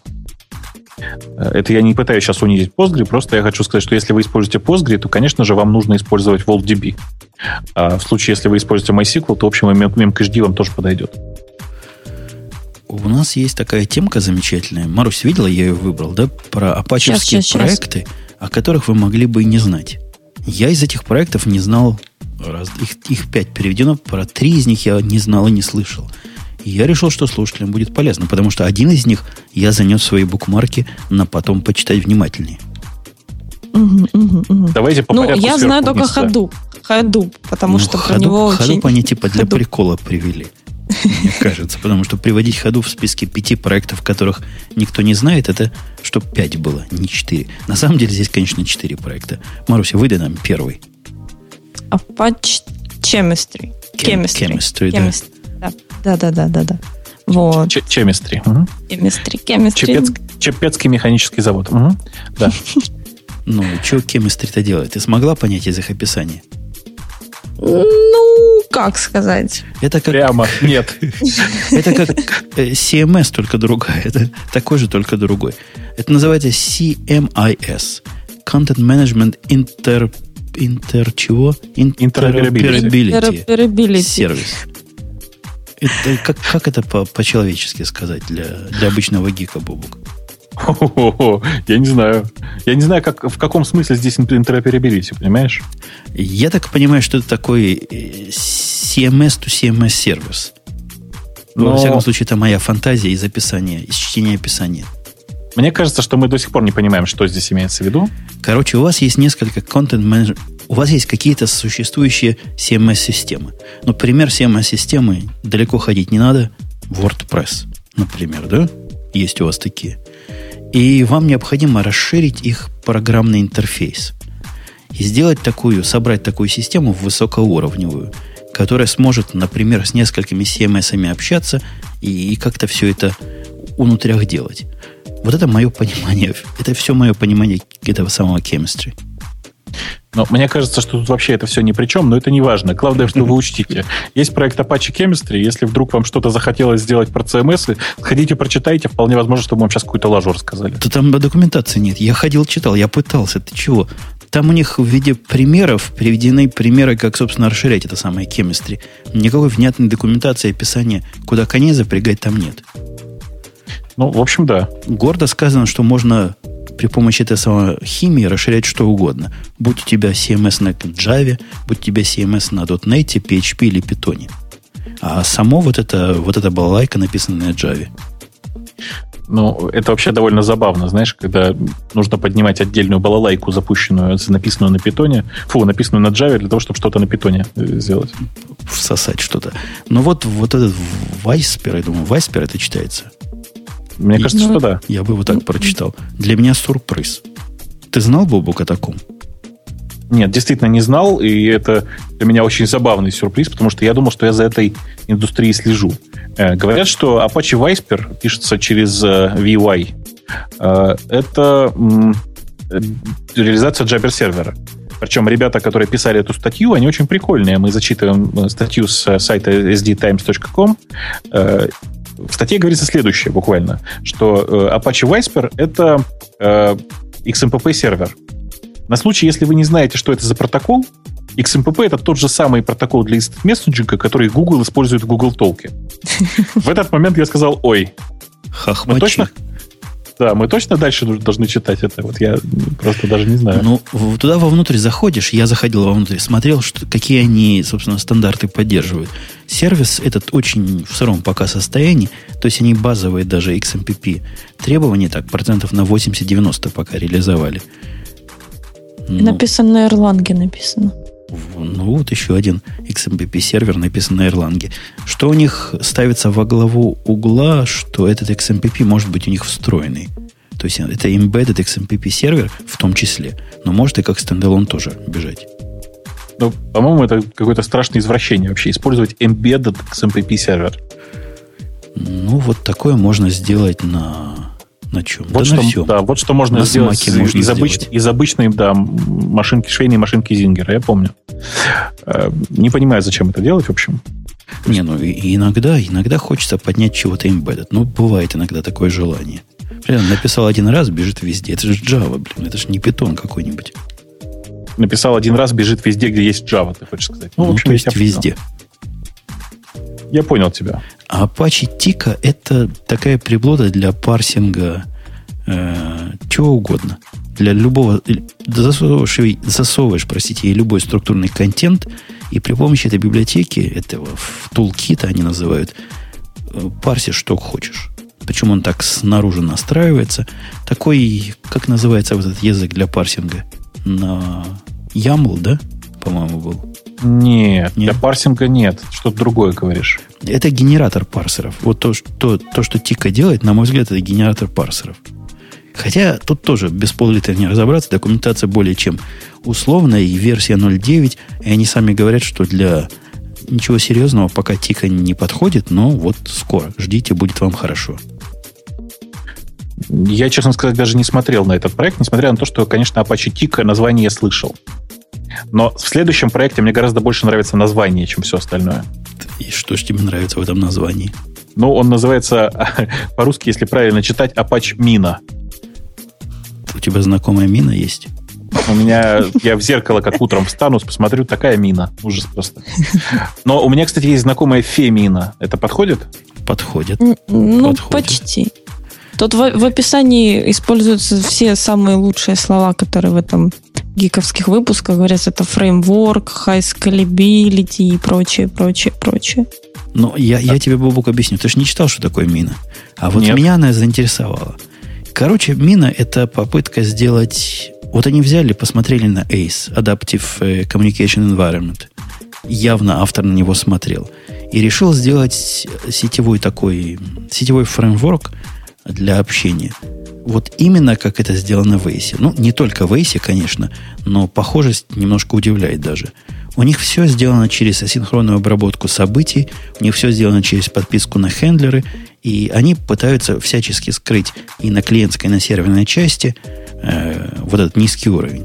То есть они позволяют тебе обмениваться вот таким, э, я бы сказал, реактивным образом. То есть Proactive и Reactive модуль, там, там обе они есть, и на, через UDP, и через TCP, и ты можешь сказать, хочешь ли ты использовать NIO, или не хочешь использовать NIO, и какая модель, если про сервер речь идет, многопоточная или селектами, все это ты задаешь, но на таком очень высоком уровне. А оно там внутрях, в мозгу само все делает. Эм, мне очень нравится в этом же объяснении еще тот факт, что э, как это, одним из проектов, правильнее было, наверное, сказать, единственным проектом, но я не знаю, может быть, это не так. Э, одним из проектов, который использует эту самую мину, э, является проект под названием OpenLSD. Открытая версия обычного известного всем доброго LSD. Ну, мне кажется, да. Такая же, но с открытыми исходными текстами. Нет, вообще это OpenLSD, это проект Open Legacy Storage Document. Понимаешь? Но при таком названии, я думаю, что они обречены на успех. Ну, Причем, а, кстати, Open, Open LSD это может быть еще и призыв, мне кажется. Open LSD. Ну, да. По, не, пока только борются тут за открытие марихуаны с исходными текстами, а LSD пока нет. Не дошло до этого. Скажи, а самому компилять из исходных текстов можно будет марихуану? Это легко. 20 долларов и укуришься. А, спасибо, нет. Нет, мне кажется, что мне гораздо проще. У меня вообще депрессия, мне прописать их можно, если надо. Так вот. Э, а зато теперь не будет глаукомы, как в прошлый раз сказали. В последней серии. Что-то я хотел сказать. А, слушай, скажи, пожалуйста, а ты таким вообще фреймворкам доверяешь? Потому что в тех местах, где хочешь, хочется написать, ну, собственно говоря, действительно развесистый там, нормальный асинхронный э, сервер, там, или даже клиент, ты все равно стараешься получить, получить максимум производительности. В этой ситуации я никаким фреймворкам нафиг не верю. Мне ну, они, бы, они говорят, что не хай, и хай все. Но вот эти фреймворки, вот то, что делает Мина, с одной стороны, конечно, интересно. Есть у меня такие люди, которые не умеют писать на, на сетевых, в этих базовых фреймворках, на базовых технологиях. Возможно, им это будет интересно. Но практически он это тот самый over-engineering, который, который мы тут осуждали. Оно делает из относительно простых вещей. Ну, ладно. Ладно, Select и, и NIO – это не очень простая вещь. Но даже из таких относительно не очень простых вещей оно делает гораздо более сложные вещи. То есть вот эта высокоуровневая оболочка, которую они тебе дают, она, конечно, имела смысл в Ace. Ну, то есть Ace это было, это, вы помните, еще до буста, еще до всего было. Это было нечто, что позволяло похожим образом на разных платформах работать с communication, ладно, на высоком уровне, бог с ним. Но на низком это было действительно сделать трудно. Здесь же они высоким уровнем обкладывают другой высокий уровень. То есть на Java это делать на самом деле несложно, если ты представляешь, чем ты занимаешься. Слушай, Жень, у меня э, к тебе странный вопрос. Знаешь, я вот этот вопрос получаю уже второй раз и хочу тебе задать его. Потому что до Потому этого что не знаешь ответ на него? Я не знаю ответа на этот вопрос. Женя, угу. скажи, пожалуйста, сколько у тебя человек в подчинении? Вот если не секрет, примерно порядок. Миллиарды. Нет, это понятно. Как у, так как у нас, у нас с тобой двоих примерно по 4,5 миллиарда. Ну, потому что тебе 4,5, мне 4,5, в общем, в среднем примерно нормально получается. А кто такой вопрос задает тебе? Вот уже второй э, раз. Слушатели. Слушатели. Не, у меня нормальный тим, который, конечно, больше, чем надо. Ну, скажем так, десятки. Ага, ага. Но понятно просто. Мне до что... тебя еще далеко, потом. Дело в том, что я в такой ситуации всегда задаю себе один и тот же вопрос. А как ты успеваешь вот копать в мину, например? Потому что у меня не хватает времени на то, чтобы сейчас посмотреть на текущее состояние, там, не знаю, на текущее состояние некоторых комп- компонентов буста, которых хотелось бы покопаться. А есть такое ключевое слово, называется делегирование полномочий. Пробовал? И подожди, ты делегировал кому-то посмотреть на мину? Нет, я делегировал кому-то заниматься другими глупостями. Э, Жень, понимаешь, у меня вот не получается делегировать все, к сожалению. То есть есть очень много вещей, которые нужно... То есть, короче, есть очень много работы, которая называется разговаривать. Подожди, Бабук, а у тебя сколько? Ну, как тебе сказать? Прямо. Если, если, считать, если считать тех, кого я считаю своими подчиненными, ну вот, грубо говоря, мой ареал, да, то чуть Мгм. больше, чем три, чем, чем три сотни. Если считать формально, то есть кто является моими подчиненными, то чуть больше, чем 8 сотен. Как тебе? Так я понятно? тут, да, я тут как все, я О, зависла. заколдобилась, да. Да. Не, ну вот. с, тремя, Но с тремя сотнями, ну это сплошное совещание. Я бы повесился. Не-не-не, Жень, я, я не хожу на совещание. Я, принципе, я хожу на совещание не чаще, чем раз в неделю. У меня правило очень простое. У меня же, ты понимаешь, я же как бы гораздо проще, мы же строим, ну, как бы я под собой строю нормальную древовидную архитектуру, э, как ты понимаешь, и дальше спускаю все по дереву решений. Но при этом, так как у нас компания на самом деле очень семейная, то по дереву решений все проваливается очень быстро. То есть, грубо говоря, э, там, от меня до непосредственно исполнителя задача может идти, ну, там, не знаю, 15 минут. То есть быстро, короче. Но в семейных компаниях есть другая проблема. Ты говоришь кому-то, а ну пойди сделай. Он тебе говорит, ты что, козел, сам сделай. Ну, нет. Э, Так у нас не бывает, у нас бывает по-другому. Он может сказать, а зачем так? Ну, и типа, а давай по-другому. И, и нужно сидеть и обсуждать, у кого как чего. А ответ, потому что я так сказал, не пойдет? Ну, я так я предпочитаю не пользоваться такими аргументами. Иначе какой же я, ну, Ну да, это, это- это последний довод. Королей, конечно, но иногда очень действенный. иногда да, но только в крайних самых случаях. Мне тут кто-то, а, вон пользователь Маквордс пишет, раздули Яндекс ужас. Вы знаете, в принципе, 800 человек это такая маленькая команда, но я не знаю, наверное, в Гугле Gmail занимается человек 800. Так, суммарно, я думаю. Ну, я же рассказывал, что в Гугле вообще отличная совершенно схема, я- они публично этого не скрывают, э, о том, как производится разработка в этой области. Есть еще Yahoo прекрасный, в котором тоже производится разработка небольшими группами по 300-500 человек. Мы на их фоне очень скромные ребята. Не к ночи будь помянуты. А Nokia, которая почила в Бозе, ты помнишь, у них сколько занималась только юзер-интерфейсом? Мы обсуждали эти сотни людей. Или тысячи даже, по-моему. Ну, понимаешь, со стороны же не, непонятно, чем все эти люди занимаются. Но, в принципе, идея такая, да, что они... А у меня есть очень, очень реальное предположение, чем они занимаются. Эти люди Чем? занимаются процессом. Ты просто не видел, как в настоящих больших компаниях организован процесс. Они занимаются процессом. Это люди, это такие дровишки во внутренний котел процесса, который не дает ничего на выходе и на входе получает только душу людей. Я что-то хотел сказать. А, ты понимаешь, процесс, он в некоторых случаях тоже как бы, ну, неплох. То есть, грубо говоря, в изготовлении детей, вот мне, например, процесс тоже нравится больше, чем результат. Ну, Э, Но, ну, вот это что? один из Ты не случаев знаешь результат, пока. но, поэтому ты не можешь, поэт- поэтому ты не объективен. Марусечка, понимаешь, то, что со мной не живет ни одного ребенка, не значит, что у меня их нет. Ну, если ты об этом не знаешь, что они у тебя есть, значит, ты не знаешь А результат. кто тебе сказал, что я не знаю? Я разве что-то есть по этому поводу сколько? говорил? Сколько? Ты про сантиметры или про, Про не детей. знаю, у- В, угловой В радиус? каких единицах А. мерить, Маруся? Он в единицах уже не может. В килодетях. Нет, ну, Мариночка, мы с тобой потом это обсудим где-нибудь за пределами, так сказать, эфира. Эм, Так все же свои. Ну, да, пока никто не слышит, можно пообсуждать, да? Давайте, Да. нет, давайте, давайте ближе все-таки к, ну, другим нашим детям. Я, собственно, Жень, что хотел сказать-то? Ты, когда в следующий раз будешь на эту мину смотреть, не дай бог, ты мне потом скажи, насколько это вообще реально писать, э, э, как это писать в асинхронном стиле э, сервера на Java, используя какой-то фреймворк. Потому что мне всегда казалось, что там фреймворк не нужен, можно все на коленке сделать. Ну, меня немножко пугает в этой мини некоторые вещи, которые они решили не реализовывать. Например, полное отсутствие поддержки мультикаста как транспорта.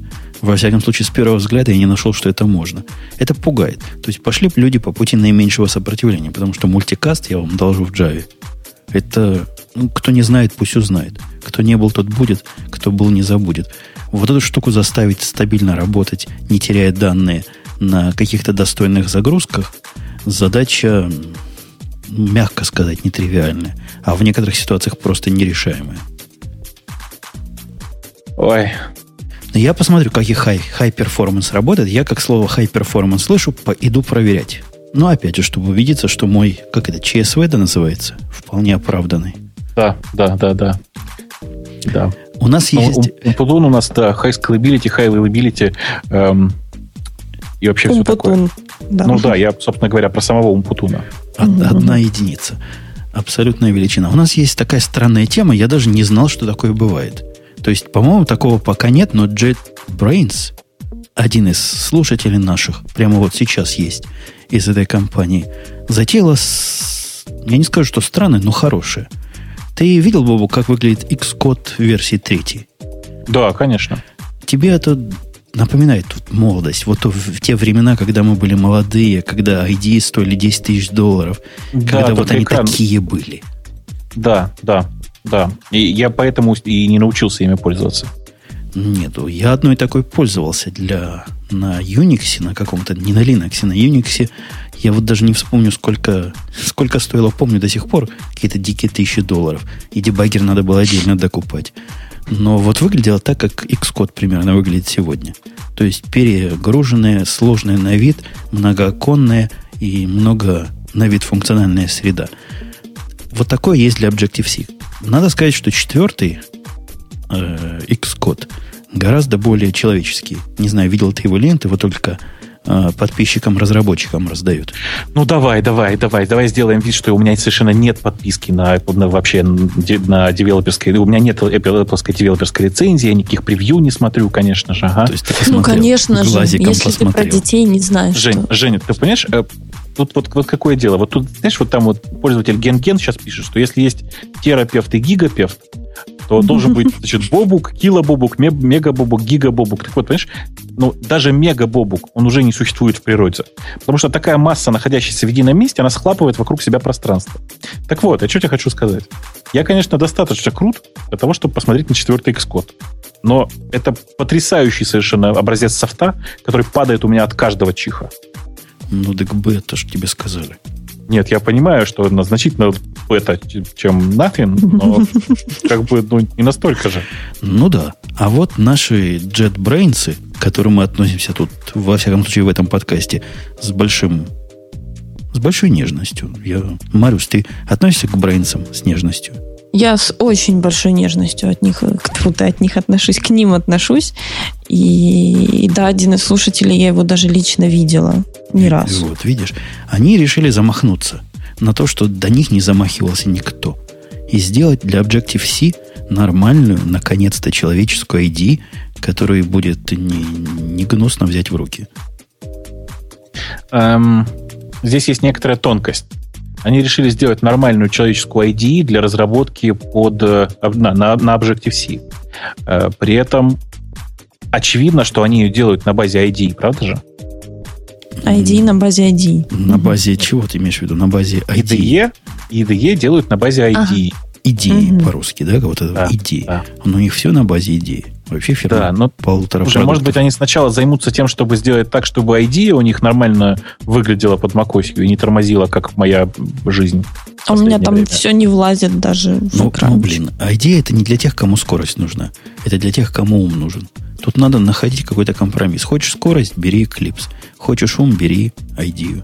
А можно я хочешь ум, и хочешь и то, и другое, что мне теперь разорваться, придется вот. оставаться в Emacs? Вот, У вот. тебя Emacs есть, да. Вот и сиди дальше в Emacs, это не для сиди. таких, как ты. Хорошо, ну ладно, да, первые ребята, которые решили сделать другую ID, ну, другую IDE для э, разработки на Objective-C. Это прикольно. Я не знаю, как, как на это смотрит Apple. Э, в принципе, они никакой лицензии не нарушают, если я ничего не путаю. Но сама по себе идея очень прикольная. А в чем тут может быть нарушение лицензии? Это такой продвинутый редактор текста, продвинутая запускалка стандартных средств, продвинутый интерфейс к же стандартному Interface Builder -у, продвинутый импорт Xcode проектов или чтение Xcode проектов. Они тут ничего плохого не делают. Но я вот не уверен, что что, например, Xcode, в смысле, что формат проекта Xcode, э, он э, описан где-нибудь. Я уверен, что они его реверсили. Но могу ошибаться, конечно. А, и это уже само по себе может являться нарушением лицензии, как ты понимаешь. Вообще, там, я, там я, я, я бы на месте Apple не стал бы их преследовать. Не-не, Apple в этом смысле, я думаю, что вот поступят достаточно разумно и не будут ничего преследовать, тем более, что используется для сборки стандартный GCC и все такое. Э, нужно хорошо при этом понимать, что, конечно, это не э, IDE для разработки под Mac, да, это IDE для разработки под iOS, скорее. Ну, а кому макить интересно? Нам Стив Джобс что сказал? Их весь профит с iOS-устройств приходит.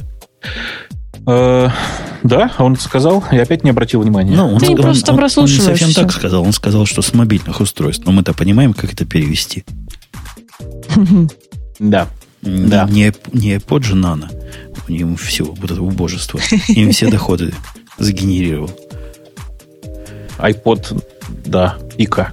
Пика. Э, Жень, ты когда эту новость вставлял, ты же понимаешь, да, что они еще ничего не выпустили и только так обещали. пообещали. Вот, а скажи, как ты к этой политике относишься, вот к, этой, вот, к этой странной политике, обещать заранее? Мы вот такое делаем. Это вообще как? Вот мне кажется, что это какой-то маркетологический бред. Бред. бред. Почему бред? Нет, это зависит от того, какой у них был до этого опыт с таким вот маркетологическим подходом. Так, подходом, Мариночка, да. Скажи, спасибо пожалуйста, большое. а я правильно помню, что ты решила поменять работу и теперь пойдешь в маркетологи, нет? Я уже давно поменяла работу и пошла в маркетологи, сейчас я иду просто в другую компанию. Ох, щи. Эм, да. Вай. Вай. Вай, щи. Больше бездельников станет на одного. Нет, ну в зависимости от того, что я буду делать, это же такое дело. А, вот, и если они до этого нормально выполняли, собственно, то, что они делали, и это релиз реальный не был каким-то факапом, просто жестким, который обсуждался и плевались все, то почему бы нет? Ну, не знаю, мне кажется, что вот эта политика анонсировать заранее, что мы вот это сделаем, она довольно странная, потому что никак не сказано когда, ничего не сказано и сидишь, вот я не знаю, ждешь. Но зато думаешь, они застолбили, что они первые. Ну, вот, вот так вот делают. И если кто-то еще начнет это делать, и им придется заявить, они не смогут это сделать уже быстрее, потому что эти явно уже что-то делают, раз они анонсируют. Откуда ты знаешь? Может, они просто анонсировали? Ты знаешь, ну, ну как, в принципе, так вот на всякий случай, по статистике, 80% мальчиков и где-то 65% девочек анонсируют чуть не ежедневно. И это вообще как бы, ну, так, это была шутка, сейчас, Мариночка, расслабься. А, э, да. Э, вообще, вот эта политика анонсов заранее, она меня, правда, смущает вот по самой смешной причине. Вот смотри, вот хочу я вот прямо сейчас вдруг мне приспичило написать новую программу для iOS. Угу, допустим. Я смотрю на это и думаю, господи, вот мне опять эм, совершать публичные сношения с Xcode или все-таки подождать, пока сидр выйдет? Потому что, ну, правда, иногда с Xcode невыносимо. Вот сидишь и думаешь, блин, может быть, сидр подождать. Ну, может быть, сидр подождать. Ну что, ну, наверное, скоро выйдет. И в результате сидишь и ничего не делаешь. Так обидно. Ужас. А ты не думал над третьим вариантом? Да. Вот все бросить и написать как клипсу. Поддержку Objective-C. Сейчас вот я все брошу и начну искать тебе маленькую деревянную лопаточку. Женя, ты что? Какому эклипсу? Тут наши внутренние источники, а, внутренние источники только что сообщили, что работа идет активно, и скоро выйдет ЯП. Йорли, Йорли чего-то. Ну, в общем, это да. когда, когда еще пользоваться нельзя, но посмотреть уже можно. И, и, и, Йорли Exos. Йорли. Программ. Йорли, точно. Йорли вот этот Йорли выйдет и будет вам радость, поэтому и анонсируют. Так что Маруся права, а ты не прав. Ты вообще не понимаешь ничего в сидрах. Так, хорошо, я ничего, я ничего не понимаю, слава богу. Подожди, а сидр а... это такое вино, которое сделано из яблок. Я правильно помню? Это не вино, если я не ошибаюсь. Это скорее пиво, сделанное из яблок. Это перебродивший яблочный сок, короче. Во, вот будет вам перебродивший такой ID. Не, хорошая идея, молодцы. Удивительно, что, что никто раньше за это не взялся. Но видно, что вот есть место для улучшений. Вот бери и улучшай. Может, вагон. может никому не Место надо. вагон просто. Похоже, никому это не надо было. Я думаю, что на самом деле это правда не очень будет такая популярная Пример, вещь. Примерно, как помнишь наша беседа, почему так мало э, юзер GUI для HG и гитов достойных. Да. Да, да, потому что да. никому не нафиг не нужны. Да, согласен с тобой. Э, У нас есть еще какие-то приятные новости? Новости. Ну, я не знаю, какие-нибудь темы приятные еще. Какие-нибудь Я не скандальные. выхожу замуж пока что, так что ничего приятного нет. Обсуждать Ну, пока или-. Приятно. Это как раз приятная новость. А вот если отсортировать, например, что пользователи считают приятным, пользователи считают активно приятным о пользе и вреде специализации. Э, Для разработчиков такую холиварную немножко заметку, которую мы сюда поставили с Мгм. Хабра. На Хабре это перевод. Э, Собственно, ты читала, Марусь? Успела? Ну, конечно, я да, быстренько просмотрела. То есть суть, суть в том, что есть два типа э, разработчиков, которые одни предпочитают специализироваться на конкретной технологии, разбираться там исключительно в ней, а другие предпочитают изучать еще и новые для того, чтобы, ну, скажем так, для того, чтобы ориентироваться в мире и быстренько перескочить в случае чего, чтобы следить за тенденциями и прочим, прочим, прочим. Мое мнение, что, в принципе, чисто узкая специализация сейчас это уже не актуально, потому что технологии меняются с такой скоростью и становятся трендовыми с такой скоростью, что просто ну, нельзя, да, там все время знать, все время работать только с Silver, Silverlight, и, и вот все, только с ним и все, потому что там через буквально полгода может меняться, поменяться все, что угодно. И человек останется как бы ни с чем. Знаете, я вам сейчас хорошую цитату подходящую зачитаю. Я эту цитату очень люблю и часто ее привожу, так сказать, в эфир. Эм, Любой человек должен уметь менять пеленки, планировать вторжение, резать свиней, констру- конструировать здания, управлять кораблем, писать сонеты, вести бухгалтерию, возводить стены, управлять кости, облегчать смерть, исполнять приказы, отдавать приказы, сотрудничать, действовать самостоятельно, решать уравнения, анализировать новые проблемы, вносить удобрения, программировать компьютеры, вкусно готовить, хорошо сражаться и достойно умирать. Специализация – удел насекомых. Я тут на себя список примерил. Я практически все пока проверял, вот кроме красиво умирать, пока не довелось. Э, Это был Хайнлайн. Знаете такой, да? Ну, кто ж, кто ж. Хайнлайн не знает. Маруся, может, и не знает, потому что молодая еще, потерянное поколение. Вот как-то так. В- А если, если на, на землю, то специализация это, конечно, бич современного общества. С одной стороны, а с другой стороны, вполне позитивное явление, на мой взгляд. Ну, Бывает. да. На, начальстве- на начальственный взгляд. После того, как я своих умников заспециализирую по самое не могу, я их, знаете, держу вот в кулаке всех. В Всех. ежовых рукавицах. Конечно, И Бобук, Бобук своих 500 в одном кулаке не может держать, он двумя руками их держит. Научил их каким-то э, Яндеховым э, и Максом. И все. А куда они пойдут потом с этими Емаксами? Кому они нафиг нужны, эти Емаксы? Ты знаешь, я, я не расист. На самом деле у нас свобода ИДЕ исповедания. Да ты что, вот не выгоняют сразу того, кто не на Емаксе? Да не выгоняют. Ты что? Нет, конечно.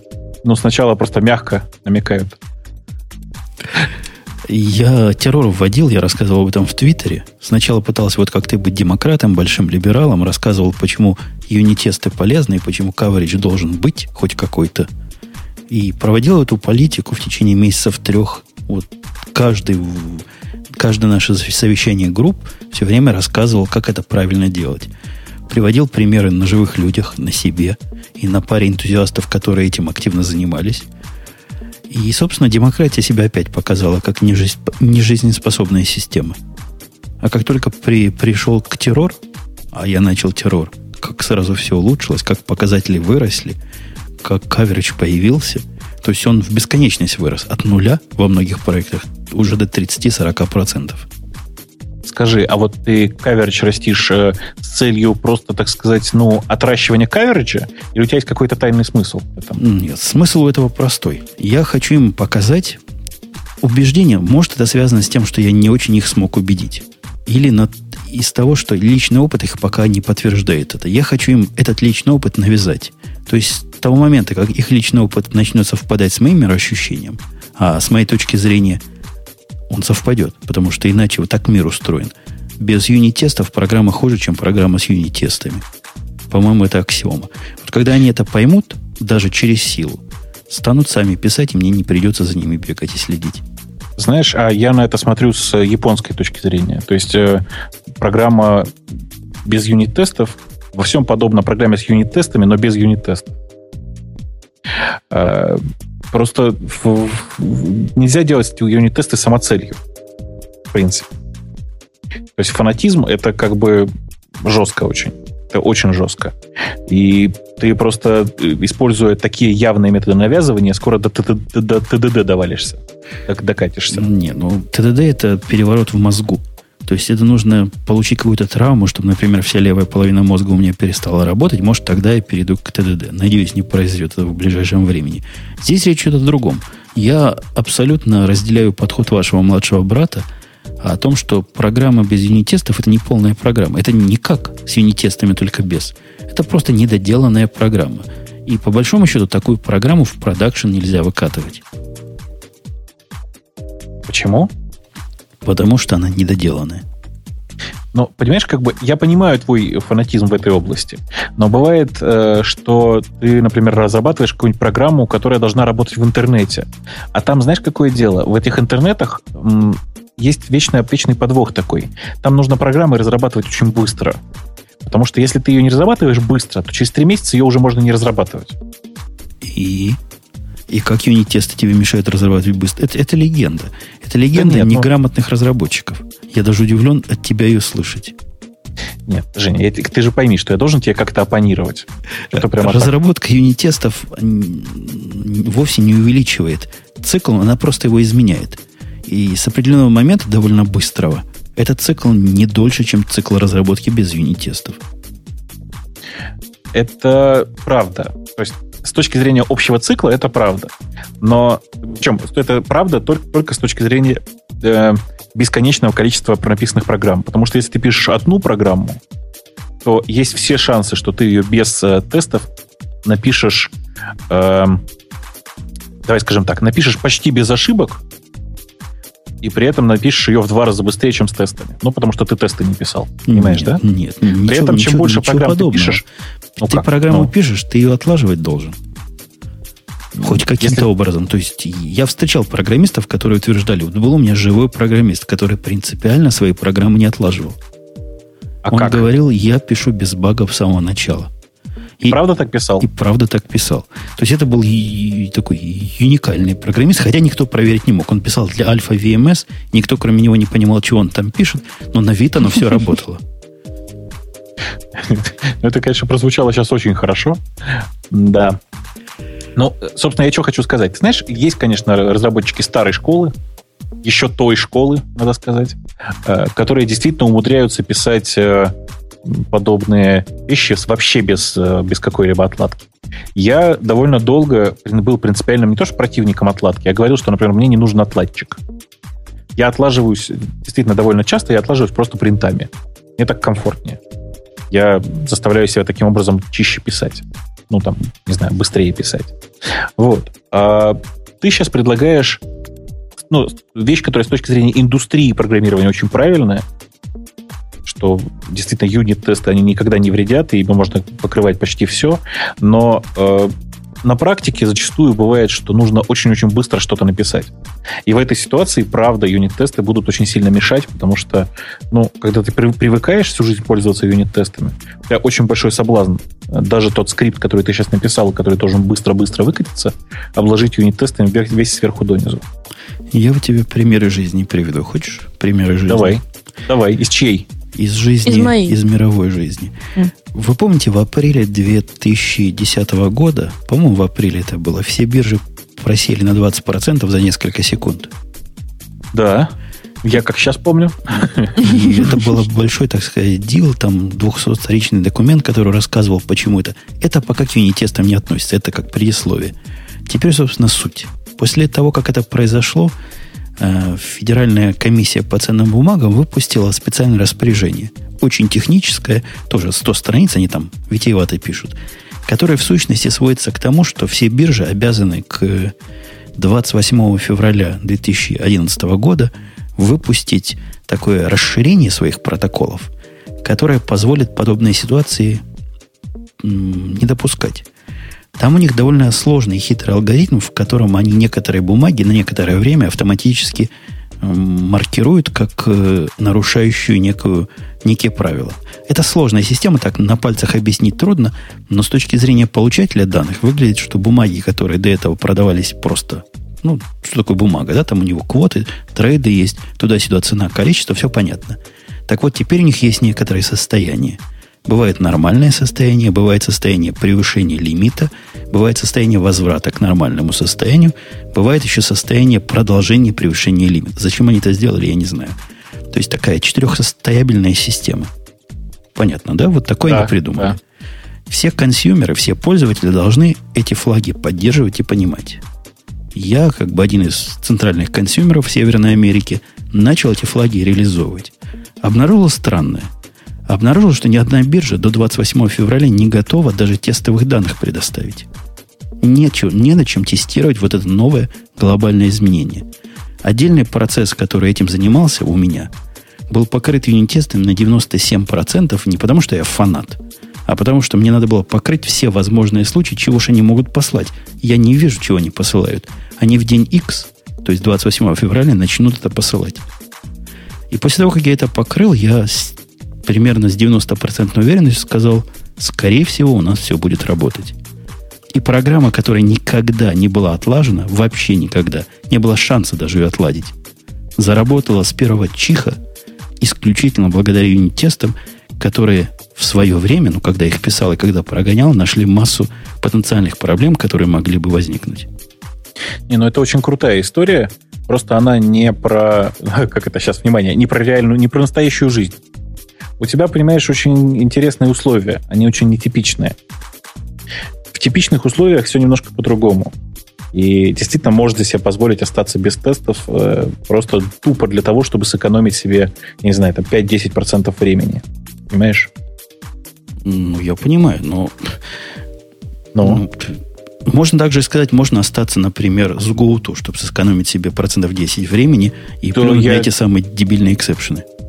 Я с тобой согласен, да, на 100%. Да, да. Если ты сэкономишь 10% времени разработки в э, чем-то, что нужно очень-очень быстро запустить, ну что поделать? Главное, чтобы оно работало.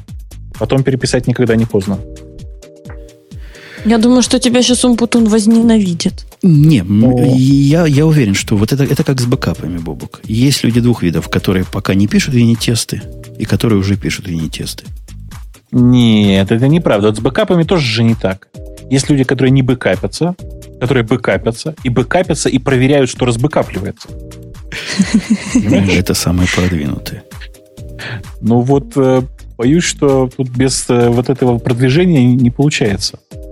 К чему мы юнит-тесты тронули в разговоре о пользе и вреде специализации, я уже просто даже не могу связать. Я не знаю, но мы разговариваем уже почти два часа, и у меня уже даже язык не заплетается. Он уже а нашел второе дыхание. Мозг отключился так. Ну, а ты его не включай, не, вклю... не надо, вот не надо этих глупостей, не надо их. Понимаешь, если я его не буду включать, я не смогу даже вот как бы хоть что-то вставить в ваш разговор, и тогда будет совсем уныло. Давайте, давайте под завязочку, поскольку у нас нет совершенно пользовательских генер... генерабельных тем, о которых стоило поговорить. Люди не очень понимают, что к первому числу надо готовить, к первому выпуску каждого месяца. Темы надо подсказывать адекватно. Ну да, ну какой смысл нам сейчас писать темы о том, что кто-то кого-то купил? Ну о чем мы будем говорить? Давайте Холли Вор. Бобок, Холли Вор хочешь?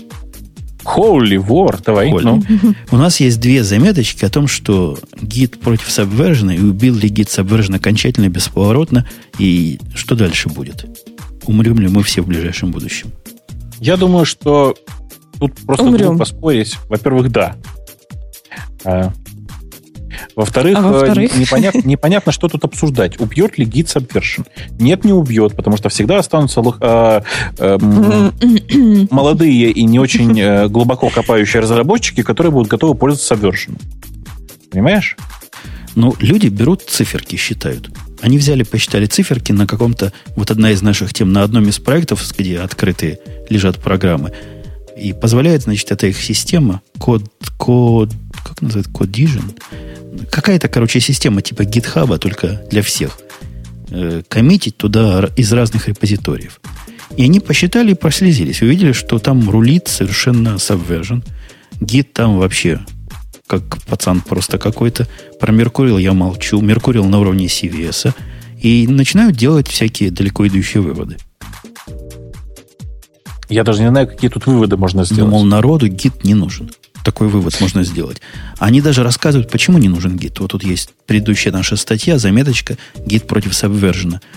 Говорят, что в Subversion крутизна редкая. Причем приводят конкретную крутизну. Например, можно брать из Subversion сабрепозиторий, а из гита нельзя.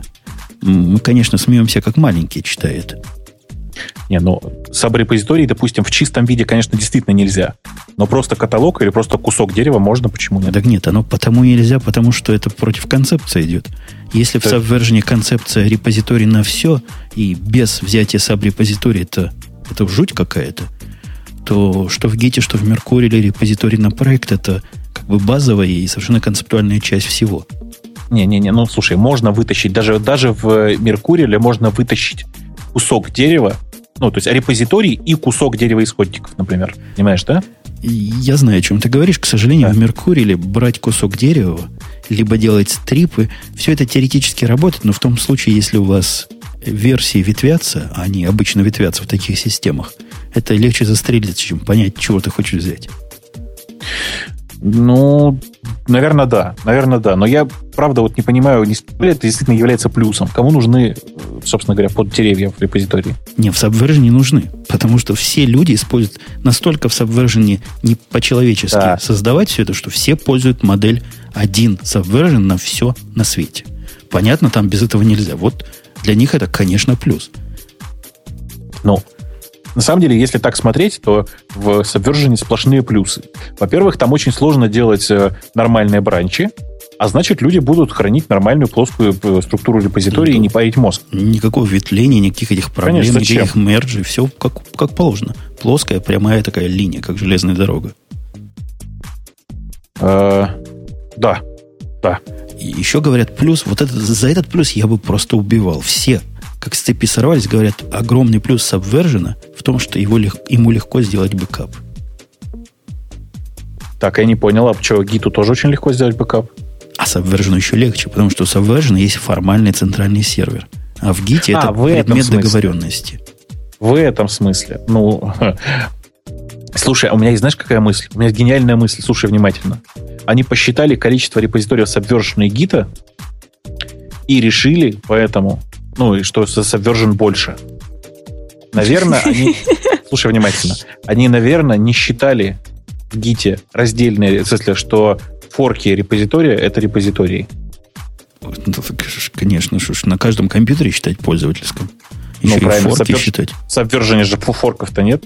Каждый нет. заводит свой отдельный кусок дерева, если что, вдруг. А потом дифами туда-сюда. Ужас. Плюсом сомнительным сказано, что в Git-репозитории размер, значит, меньше, чем в Subversion. Мне тоже кажется фигня. То есть я, я конечно, Git и Mercurial нежно люблю, но по размеру я бы их мерить не стал. Мы просто достанем и померим. Ну, что это такое? Ох. Ну, доставай. Да. Более сложный в Git э, Access Control с точки зрения авторов по-моему, я не знаю, как в Ките, я в Меркурил с, со всеми разрешениями и со всеми ограничениями мне было настроить проще, чем Subversion, причем в Subversion я был гораздо более сильный кабан. Просто очень сильный кабан в Subversion. Слушай, ладно, прекрати понтоваться, ESVN помнят все, что ты? Ну, и кабан. То есть я знаю, как настраивать. Вовсе не проще в Subversion это сделать. Сто процентов. Ну, а о том, что нету гуев, но ну, это наша любимая тема. Говорят, вот в Subversion такие гуи, такие гуи замечательные. А, значит, в гитах и в Меркурилах их либо нет, либо они хуже. Слушай, но зато с другой стороны, все-таки какой кайф, когда ты гитом пользуешься? Вот насколько там все для мозгов проще, чем в SVN? Тебе не нужно извращаться. У меня почти никогда не возникает вопрос, э, типа, а может ли гид сделать вот это? Это же не вопрос. Может. Не, худший, худший вопрос, а какой результат будет у этой команды? Вы обращали внимание, что в Subversion во всех достойных командах, которые вот вы хотели как продвинутый пользователь, использовать обязательно есть режим dry run. Потому что да, фиг его знает, что оно сделает. Конечно. Небезопасное дело вообще. Один большой репозиторий грохнул его и все. Ну, вот тут, конечно, бэкапы рулят. Нужен бэкап, чтобы в основе... Я пару раз грохал. Не то, что грохал, но вводил Subversion репозитории в очень странное состояние. Ну, ты, ты же по ним помнишь еще, наверное, те времена, когда это был там Subversion до 1.5, э, когда прекрасно все, ну, то есть, когда можно было прекрасно порушить сам репозиторий, в смысле, как, хранилище метаданных. Он еще одно время, я не помню, до какой версии был на до FSFS, когда они придумали. Это при мне придумали. На BDB он был. Это вообще была песня. То есть день начинался с того, что ты восстанавливал репозиторий. Простите. Ну да, да, это похоже на правду. Ну и, серьезно говоря, как Git, так и Mercurial по функциональности гораздо более сложные системы контроля ревизии. И по синтаксису они более сложные, чем Subversion. Я вполне могу понять эту претензию. Так оно и есть. Но это в том числе и объяснение, почему простых ID и простых гуев ни для гита, ни для Mercurial нет и, наверное, не будет. Я, если честно, не очень понимаю, зачем, потому что там командлайновые тулзы настолько прекрасны, что я прямо даже не знаю, что сказать. Вот реально просто не знаю, что сказать. Мне, знаешь, одного не хватает. Вот мне кажется, что как гиту, так и Subversion надо вставить в себя э, трех, трех эти, трех, трехдорожные мерджи прямо вот вовнутрь. Какими-нибудь, с какими-нибудь нормальными гуями. Вот это единственное место, где мне нужен гуй. Э, ты знаешь, я практически никогда сейчас гуем для этого не пользуюсь. У меня есть Emacs, который ты там div3 прекрасно умеет. Ну, реально просто удобно мне умеет. Не, ну вот. это реальный твой гуй, который, ну, ты его Emacs называешь. На самом деле ты не делаешь же мир, решаешь конфликты руками. Ну, не делаешь же ты этого. Бывают правильно? места, в которых нужно решить конфликты руками. Выбрать откуда. Понимаешь, да? Ну, вот для не, этого не... трех, трехпутевые мержи рулят просто не по-человечески. Ну да, ну просто в Emacs для этого есть прекрасный интерфейс, я про это тебе говорю. Ну, ага. ну вот у тебя такой свой собственный, свой да. собственный путь, но тоже не, не команд-лайновый, не совсем команд-лайновый. Хотя это смесь. Я всегда делаю arcs div, а, как он, arcs, araxis называется, по-моему. Он у меня ага. div называется в Алиасе. И, и все хорошо, и все замечательно, и счастье свое знаю. А я так и не купил Araxis почему-то, не знаю. Он стоит 300 долларов, и каждый год надо покупать еще за, по-моему, 70 долларов, чтобы ты мог обновляться на апдейты, обычные апдейты. Ну, как-то мне показалось, что это не слишком бюджетно. Вот. Ну, да, он не слишком бюджетный, но он рулит. На него не противно взглянуть, и он всегда работает. У меня он всегда работает предсказуемо. Вот была версия многообещающая, помнишь, для Мака была программа, которая называлась Changes. Успел да, ее? конечно. Да, которая конечно. в 2009 году перестала развиваться. Хорошая была заделка. Почему автор перестал ее писать дальше? Я ее даже купил. Она стоит то ли 49, то ли 79 долларов. Непонятно. Но задел был хороший. Дельта Walker я пробовал. Есть такая тоже кроссплатформенная, но это срамота ходячая. Не, не, это, это все понятно. Changes была действительно неплохая, она действительно кончилась. Что тут поделать? Э, ну, как-то переживем. Я не знаю, я настолько привык почти все делать в консоли. Ну, то есть Div 3 действительно приходится как-то в куях делать, потому что иначе это руками очень тяжело. И Emacs мне в этом помогает. Но я вот сейчас специально для тебя, знаешь, я вот сейчас в чатик даже кину.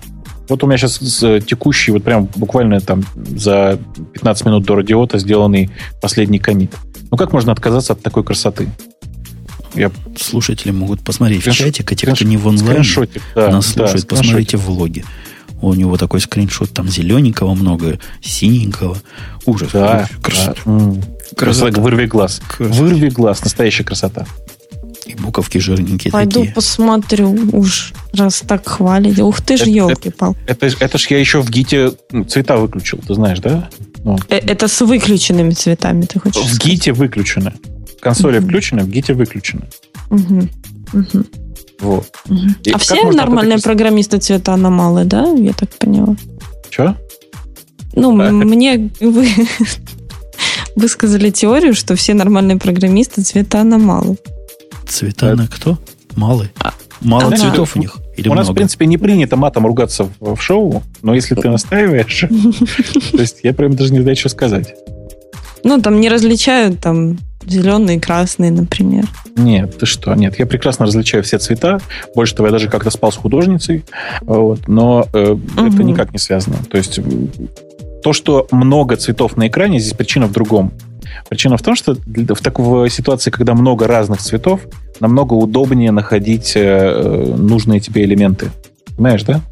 Да, конечно. Ключ, ключевые моменты вылавливаешь гораздо удобнее. Вот. Это, это единственная причина, почему так. Почему зеленый цвет, на, почему в терминале зеленые буквы на черном фоне? По историческим причинам. Когда-то были черно-зеленые мониторы, и с тех пор привык. Понимаешь? Бывает, угу. да. Это я был из богатых, у меня был геркулесовский монитор желто-черный. У меня тоже был. Он не желто-черный, он янтарно-черный. Ember Black назывался. Ой, как красиво было. Да, да, да, да. А ты, это еще что? У меня вот у девушки... Ой, я, кажется, спалился, да? Так вот, ладно, неважно. У меня у девушки в терминале черно-желтый, она просто тоже с Геркулеса начинала. Угу, угу. Спалился, спалился. Я сколько да. пробовал, не смог вот такого янтарного сделать. Вот на чем не пробовал, не делается. Того янтаря больше не получить. Когда мы были молодые, и янтарь был другой. Да. А ты, скажи, ты э, видел программку под названием GL Term? Нет? О, это что такое GL? Первый раз слышу. Это эмулятор терминала. Просто суперский эмулятор терминала. Срочно. Вот те, кто, те, кто еще не, ни разу не смотрели на него, а сходите и скачайте. Я сейчас... Он для macOS. То есть для правильной ОС. Да. Вот. Можно, можно сходить и почитать.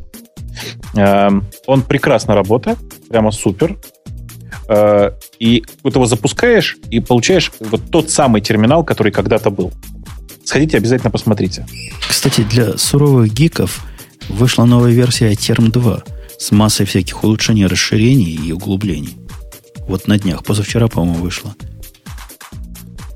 Вот оно что. Надо будет, ты, надо даже, будет ты даже посмотреть. был не в курсе, что такое? Я не в курсе был. Во-во, вышло. Ты, ты ему сделай чек for update, он тебя выдаст. Там буквально мажорный релиз. А что там нового? Да чего там только нет нового. Они полностью переработали то, что раньше были букмарки, по-моему, теперь профайлы стали. Они добавили всякие прозрачности в те места, в которые не нужны были. Не-не-не, подожди, это, это, это, это мы с тобой уже обсуждали. Относительно предыдущего релиза еще было. Вот я же тебе говорю, вот это все новое появилось. А-а-а. У них, у них вот эти профили теперь стали по-другому. Но я не скажу, что сильно лучше, но ага. стали по-другому. У них э, улучшили историю хождения. Там длинный список. В общем, есть полезные вещи. Рекомендую. Хуже не Понял. стало. И оно стало сильно шустрее. Это хорошо, потому что иногда подторможение, конечно, бесили просто. А? Эй. А? Да, да, мы все тут. Это мы все здесь, открывал. мы задумались. Нет, я просто внезапно Женя пропал, и я прямо не, не запаниковал, конечно. Нет, для этого есть педаль. педаль. Слушайте, кстати, о педали. Мы забыли главное. Мы забыли, что у этого подкаста, как и у последних нескольких, есть у нас замечательный спонсор.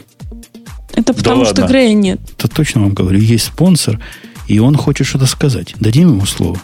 Ну, давай только приглуши немножко громкость, а то я оглохну. Я попробую в процессе это отрегулировать. Интернет давно летает, а вот полеты первым классом каждый день. Хостинг, виртуальные и выделенные серверы от 129 рублей в месяц – это FastVPS. FastVPS гарантирует помощь профессиональных интернет-стюартов, бесплатную панель управления для выделенного сервера, скидки и бонусы. У вас есть сайт, портал, дизайн-студия. Летайте только первым классом от FastVPS. При оформлении заказа на сайте fastvps.ru укажите промокод «Радио Т» и получите скидку 10%. Ну, было, я надеюсь, не очень громко. Нет, было нормально, но мне пришлось отодвинуть наушники подальше от микрофона, а то звук залетал, ты знаешь. Это, это угу. типичный показатель, как звук, который объективно в два раза тише нашего – из-за высокой степени компрессии субъективно окажется в два раза громче ну, нашего. Ну, ты же понимаешь, что он радийный и он оверкомпресс, прямо совсем ну, оверкомпресс. Конечно, специально для этого и делаешь, чтобы вам, дорогие слушатели, в мозг как следует зашло. А почему мы не так же, ну, не так же разговариваем? Нас, вот нас два часа не выйдет. Так можно секунд 30 услышать только. А потом отключаешься от перегруза. Не, не, Мариночка, ты понимаешь, если говорить, это, это же особый тип, commercial voice называется, да? Если мы начнем говорить о... Сейчас, подожди, сейчас попробую, попробую что-нибудь такое.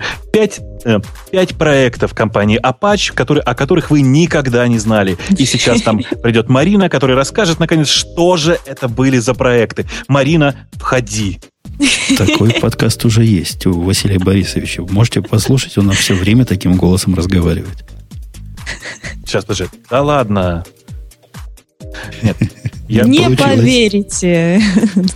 Да, да, да, да. Ну, Цифровая знаю, передача. Не, по-моему, он говорит нормальным голосом. То есть у него, э, у него естественный голос такой, он в жизни так разговаривает. Ну, он привык да, просто, не, не, не, не commercial voice, да, такой. Вот, как-то так. Да ладно, я, я себя, когда без микрофона выступаю на собраниях народа, в телефон говорю, чувствую, что сам себе голос компрессирую. А у него это гораздо дольше происходит. Мы уже от темы отклонились, потому что темы-то наши на сегодня, похоже, скорее закончились, чем остались. Чем начались.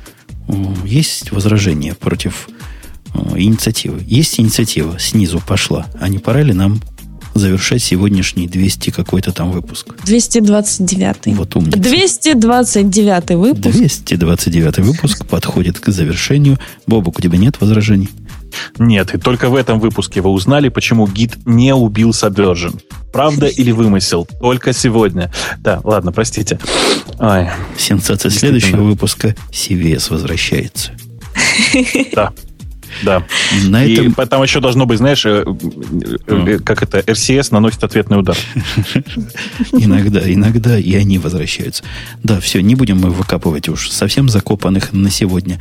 И завершать будем два часа практически тут разговорчиков происходивших.